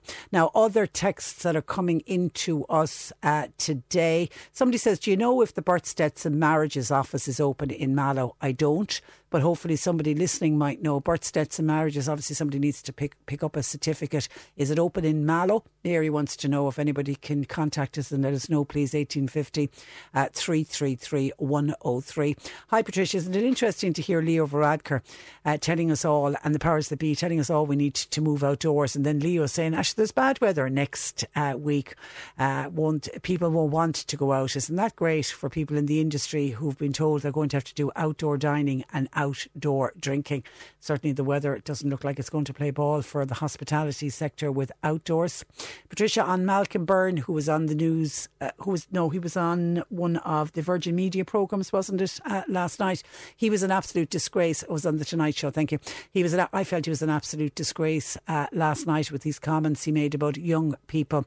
They were an absolute disgrace over the weekend, and a senator making excuses for them. I hope that Micheál Martin, his leader, has a word in his ear today. Those young people who, God love them, have been locked up, never mind the older people. Fianna Fáil need to remember who votes for them. It is predominantly older uh, people. At the end of the day, young people have time to go to off licences but they don't vote for Fianna Fáil, says this uh, texter. Someone else says the way young people have been forgotten about in this uh, this country, uh, they will never forgive us for it, and they won't forget. Someone else is picking up on a comment that was made about nursing homes. This was an earlier comment where somebody said that we should have been vaccinating the younger people and not gone into the nursing homes. The argument being made was that people in nursing homes weren't going out and about, so therefore they would be safer, even though I said, look what happened in the first wave. But somebody's saying it should have been the younger people were done first, not the people in the nursing homes. Thank God I don't have anyone in a nursing home, says this listener. I'm in my 40s, but I think that person who mentioned that the older people should have been last on the list for the uh, vaccine. Are we basically saying uh, to them that we're going to leave them die? I felt that comment was a disgrace. We all saw what the virus did to people in nursing homes. What a selfish, selfish comment to make, says a uh, listener. Margaret, who joined us earlier, who was trying to see both sides, says that lady is talking through her hat. When we were young, once we respected uh, others, uh, it won't be what we're asking young people to do, it won't be forever. Hi, Patricia. There should be toilets near every seaside. The council, I feel, are failing the public because we don't have enough public toilets. It's a disgrace, uh, particularly if you go anywhere near a beach. And I just want to bring you one more text that really does, to me, uh, sum up what this what this particular pandemic has done uh, to people. And this is coming from a listener who got this following text in from a friend of theirs who was talking. The C103. Who was talking about a friend of theirs. And this person says, I have a friend aged 63 who used to do a bit of dancing. Uh, she worked part time, living in the countryside. Her children are now adults and they all live overseas in other countries. Therefore, they didn't get home for Christmas due to the lockdowns. She was having cancer treatment and that wasn't great. Uh, she then lost her part time job and she had to sell her car. Very lonely and very sad. She said to me she'd no reason to live on, as she said, everything has been taken away from me by this government and by, well, the pandemic, I think, rather than the government. But anyway, the person said that she had no freedom, no dancing, no friends, nowhere to go. She sadly passed away 16 days ago. Isn't that dreadful? Isn't that just dreadful? And you think of that person's children who would have been overseas and didn't even get home to be with their mother at uh, for their last Christmas. It's it's dreadful, and that unfortunately is a very sad reality that's happened to so many people in this country. Uh, may that lovely lady rest in peace. This is the Cork Today replay on C103. And catching up with some of your texts. Hi, Patricia. Listening to your programme this morning with all the sympathy that you're giving to younger people, I feel that you're giving them a licence to go out stronger now than uh, ever before, says a, a, listener. Someone else says, Hi, Patricia. I'm wondering, could you put out a shout out, please, to anybody out there who got the AstraZeneca? Did anybody feel down and depressed after it? I haven't heard of that. I've heard of many side effects, but uh, no, I mean, it could be just generally you're feeling down because of what everybody is going through. But let's see, did anybody directly linking it to an AstraZeneca shot? Hi, Patricia. Uh, love your programme. Thank you very much. Uh, listening into you from Letterkenny in Donegal. If you wouldn't mind saying a special mention to a very special lady, please. It's my first cousin, Josie O'Connor. She's formerly of Lombardstown and she's now living in Castle Crescent on the St Joseph's Road in Mallow. And guess what? She's 99 years young today. Happy birthday to her. I'm thinking of her and hopefully we will get to see her soon. She's my only first cousin left on my late dad's side of the family. Thanking you, Patricia. And that's from Marie Bowler, formerly of Freemount, now listening to us in Letterkenny. Good to have you along, Marie, and hoping everybody is well in Letterkenny and that it won't be too long until you're able to get down and particularly to see your cousin Josie. And this time next year, this day next year, you'll certainly be down for the big one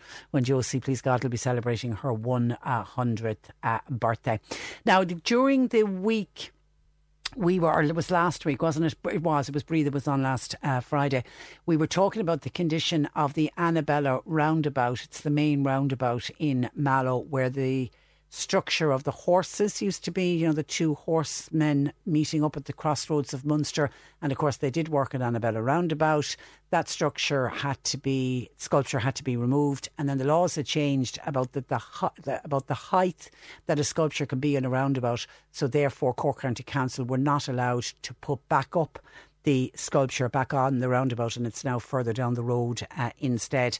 And instead, they did a bit of landscaping and they put up some letterings, Mallow spelt out in red letters, and some flowers and shrubs and bushes and whatever. And Breeda, our Breeda from Mallow, was on and was giving out wallops, as was others. She must have done a roll about the condition of the roundabout at the moment. And I was wondering because there was roadworks going on, could that be the reason why they're not doing anything with the roundabout anyway? We said we would get on to Cork County Council to see if they could give us any indication as to when they were going to do some work on the roundabout. Cork County Council came back to us and said they are aware of the road traffic incident that happened a number of months ago, which damaged part of the Annabella roundabout, including the sculptured lettering, because that's what Breeda said. There was an accident there uh, and they knocked over some of the letters and nothing was done. In the interest of public safety and to protect against further damage to the letterings of one of the Mallow sculptures, the damaged lettering was removed. The second Mallow lettering sculpture is still in place. Cork County Council are currently engaged in a process to assess fully the extensive damage done to the sculpture and the resultant restoration works. In recent weeks, the Council's local roads office has carried out extensive planting on the roundabout. Further planting is scheduled shortly, which, once established, should greatly enhance the visual impression of the roundabout. So it's not that they're ignoring the roundabout, they're very aware of it and they have plans in place. So hopefully that will please Breeda and others driving through Mallow who are giving out about the condition of the roundabout. And a lot of people were saying the further down one, which is under the remit of Dairygold, how well maintained that one is. So good to know that the roundabout is going to be looked after. Tom says, Patricia, would you give a mention, please, to the drive in concert of live uh, music that is happening in Araglin Community Field? It's next Monday, the bank holiday. It features Pat Daly, Michael Cahill, and Declan Ainger. It's on from half past two. Entry will be 10 euro at the gate. Uh, so that hopefully, and if doesn't matter what the weather's going to be like, because you'll be all sitting in your cars enjoying that. And you know the way we're always trying to get some kind of a positive out of the pandemic. Here's one that I think is possibly a positive with regards to children in school. And God knows we know our children missed out on so much education because of the pandemic and missed out on just being in school with their peers, uh, be it from primary right through to secondary, and indeed we'll be touching on it with college students uh, as well. But the one thing that picked up, certainly after the first lockdown, was remote learning. So, According to the Department of Education, they're now saying an end to school closures due to snow, bad weather, or any other unexpected reasons could be on the cards. And we all know, we all know ourselves when we went to school, if there was a snow day, you had no school, or if there was flooding in a particular area, or when there was very bad storms and schools would close.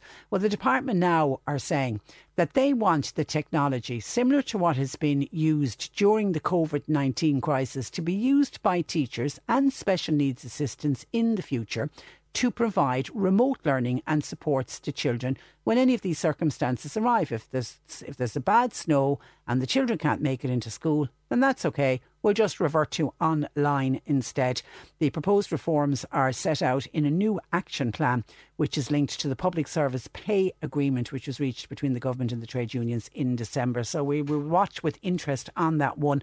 But it could be the end, the the absolute end of school closures going forward because the technology now is in place and we know schools have very successfully done distant learning. It's not ideal. Parents will say it's not ideal. But if it was only for a day or two, because when we get snow days, usually it's only for a day or two or a bad storm, the schools only be closed for a day or two. Isn't it better that the children will have all these online tools and they have all the learning apps and the infrastructure is in place and they'll move to uh, remote learning instead? So let's wait and see what comes out from the Department of Education.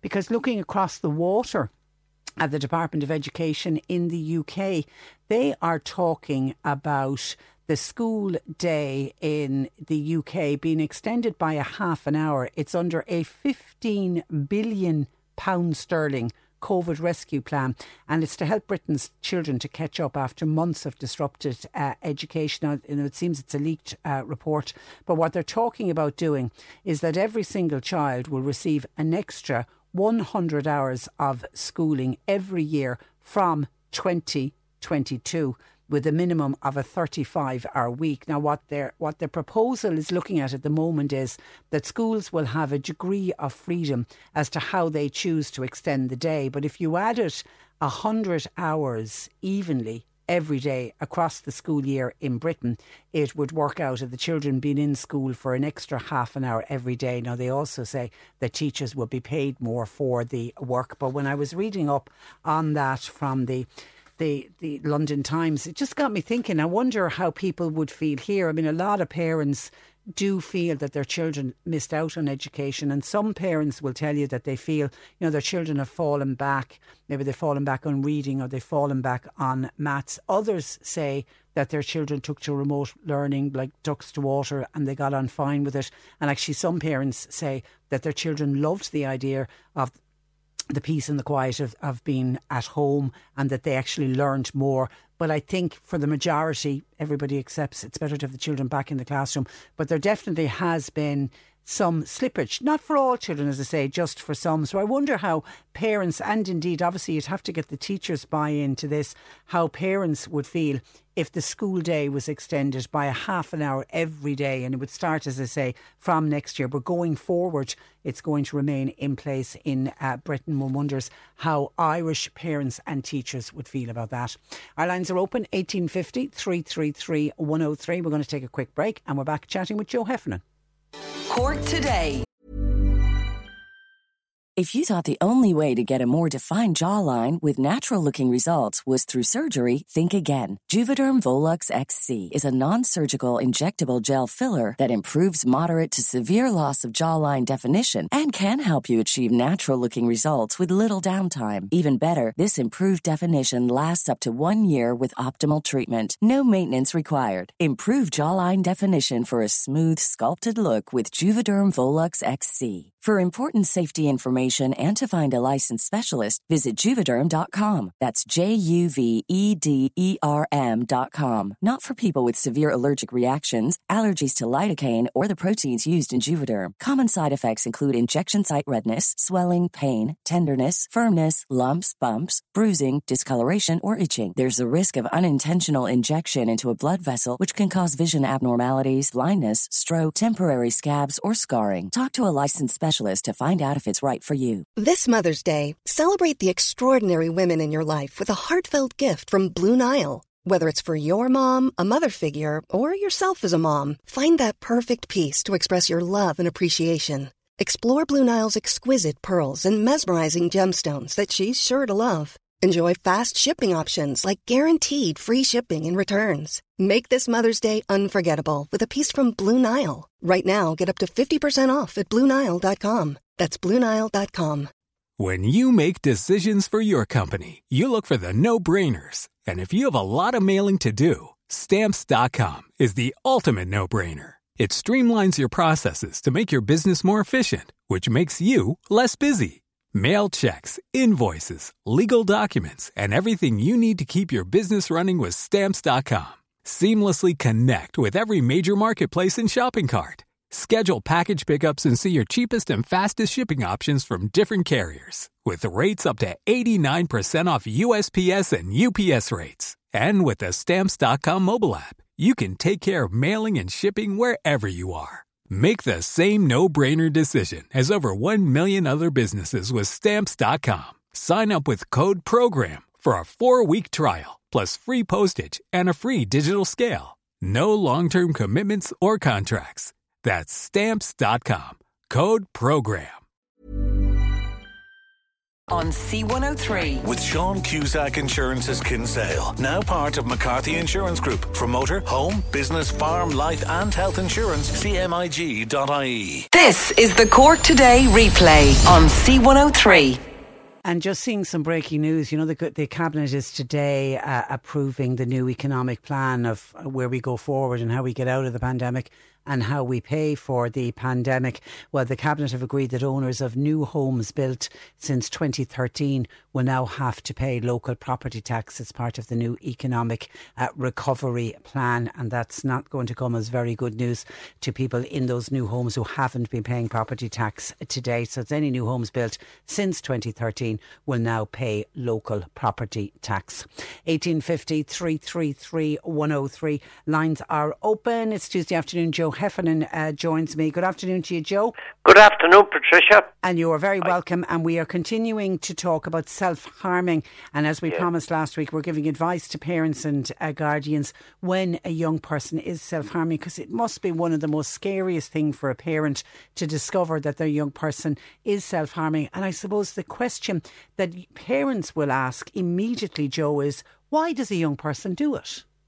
Yeah, well, the the young person obviously is um, uh, trying to deal with a problem, uh, as we said last week, in a very inappropriate way. But the young person feels that this relieves the problem. Um, it can be a problem uh, with um, uh, a group of friends. It can be an argument that happened at home um, and is troubling the young person. Uh, it can be an argument between parents that the young person is, um, you know, deeply worried about. It can be um, feeling anger or feeling uh, shame about something or other. Um, so um, then the the young person who has no um, appropriate way of dealing with the problem, namely talking it out with someone, um, they can resort to self harm. And um, it's very important then um, for for the for a parent to, you know, to to observe that if um, if a young person um, is obviously quite down or quite anxious or quite upset or has changed habits uh, rather dramatically, that um, uh, for example, from maybe being a bubbly young person to being very silent, um, that uh, it's so important to ask, you know, how are you? What's wrong? Um, and to encourage, very much encourage the person um, to to talk about it. Um, now, it could be something that to the young person is huge, and to the adult, to the parent, we'll say, um, might seem um, uh, to be uh, not such a huge issue, but remember that to the young person it is. And therefore, to treat it with respect, it could be an so argument don't or a falling out trivialise what friends. the young person is saying. Yeah, big time. Um, because, like, uh, a thing that I have come across uh, again and again and again and again down through the years um, would be uh, falling out, fallings out with friends. Um, the person was in a group of friends and now feels excluded, um, uh, and that is so so hurtful. Um, uh, I, I'm.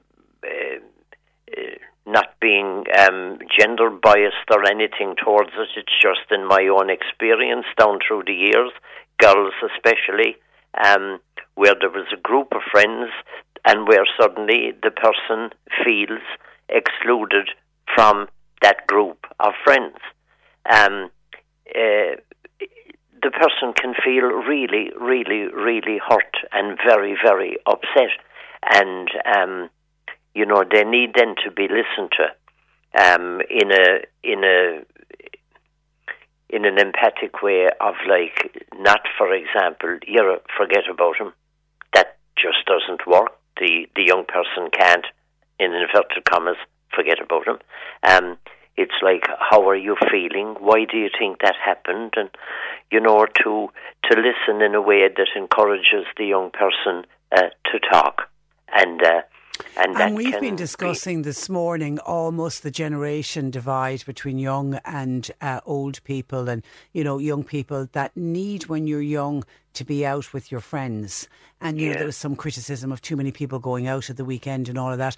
But it's very difficult for young people, isn't it, when you know, when they want to be out and about with their friends. Oh yeah, it's completely unnatural.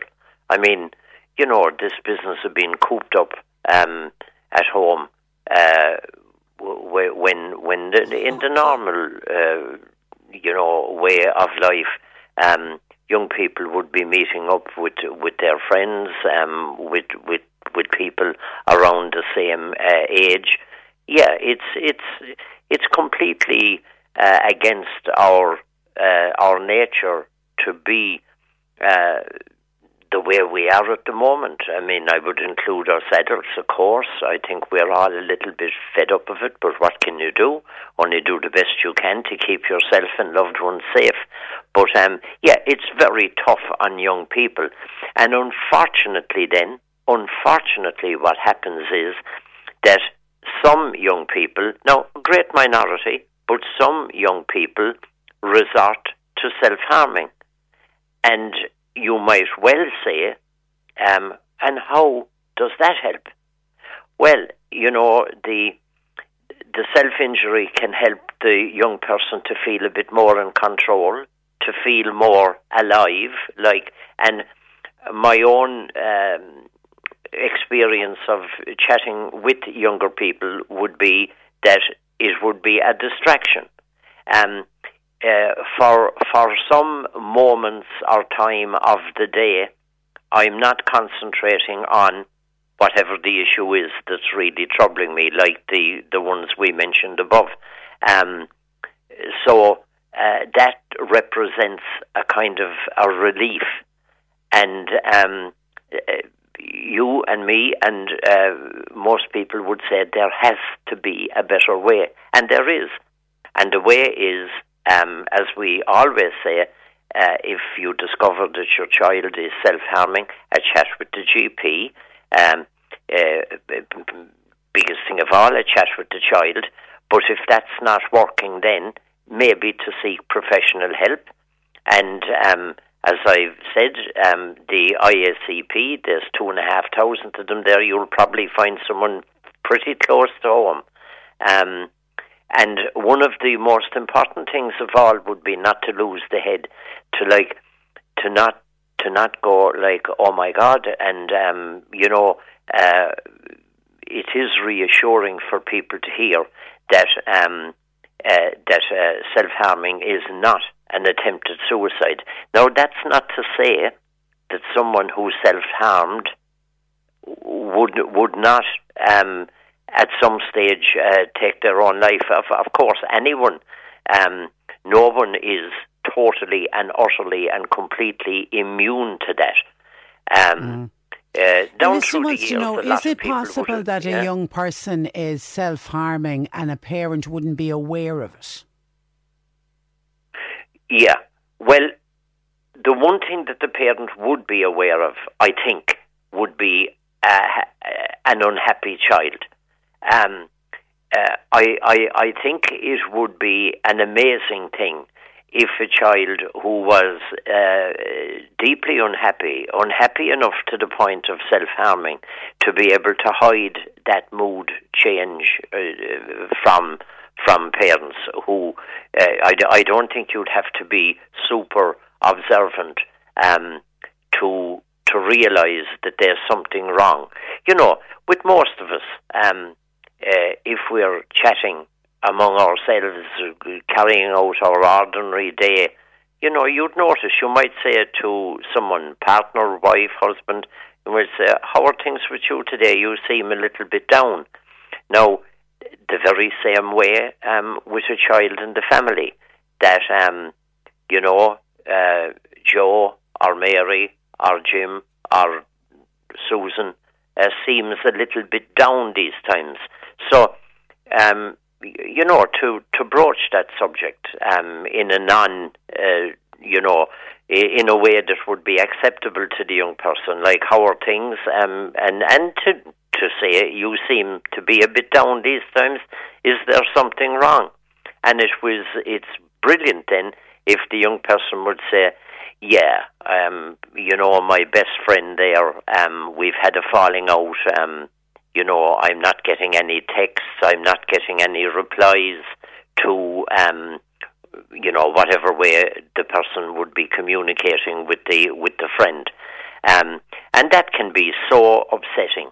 And uh, to treat it uh, seriously, and uh, to treat it in a way, in a, in a respectful way, um, and not to be dismissive of it. We talked there a long time ago, uh, Patricia, about um, what did we call it? Um, toxic positivity. Uh, like yeah. a person doesn't want to hear, Gary, you'll be grand. Forget about him. You'll be grand. The p- person doesn't want to hear about that, that kind of a response. What they want to hear is, how do you feel? What, what happened? Um, you know, that a person is actively listening um, to what is um, troubling the, the young person. And I've also spoken down through the years to quite a lot of young people who were self harming and who stopped. So, you know, it isn't a case of recovery um, is recovery is possible, which I think is always important when we're having yeah. discussions like this. That recovery yeah. is and and can be possible. Somebody's saying, would Joe consider an eating disorder self harm? I would. Yeah, yeah. yeah most definitely that is self harming.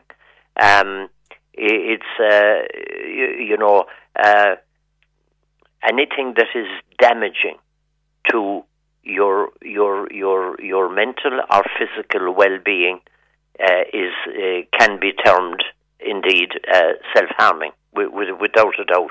Yeah.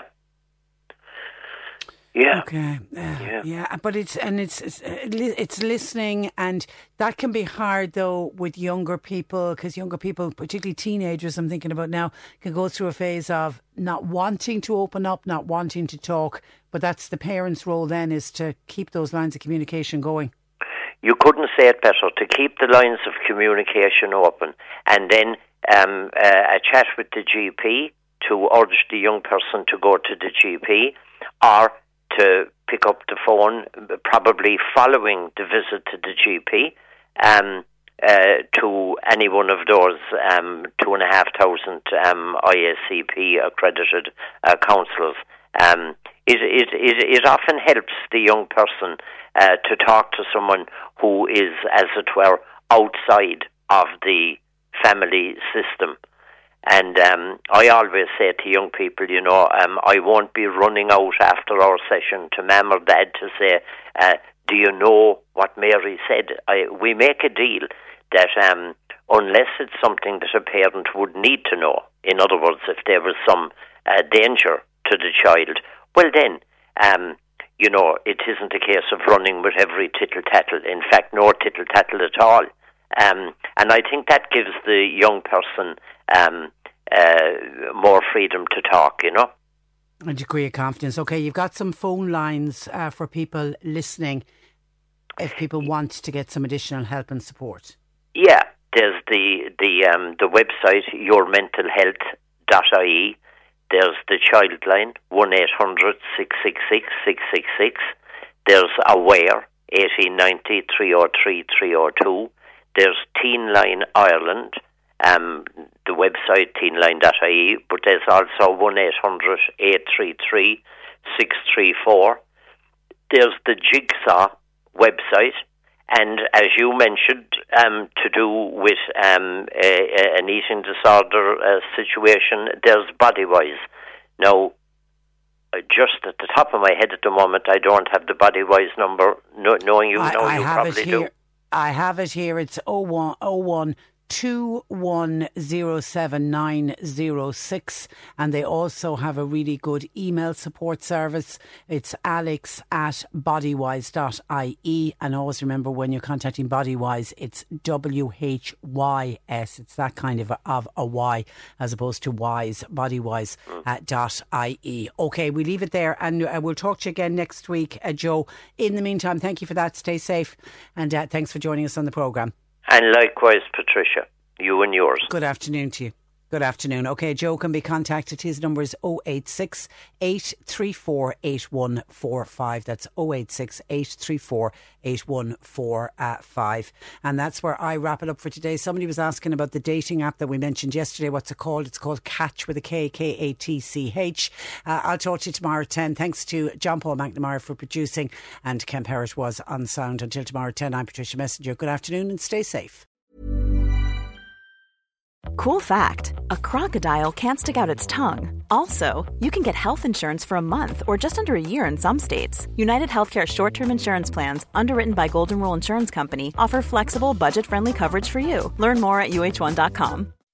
When you make decisions for your company, you look for the no brainers. If you have a lot of mailing to do, stamps.com is the ultimate no brainer. Use the Stamps.com mobile app to mail everything you need to keep your business running with up to 89% off USPS and UPS. Make the same no brainer decision as over 1 million other businesses with Stamps.com. Use code PROGRAM for a special offer. That's Stamps.com code PROGRAM.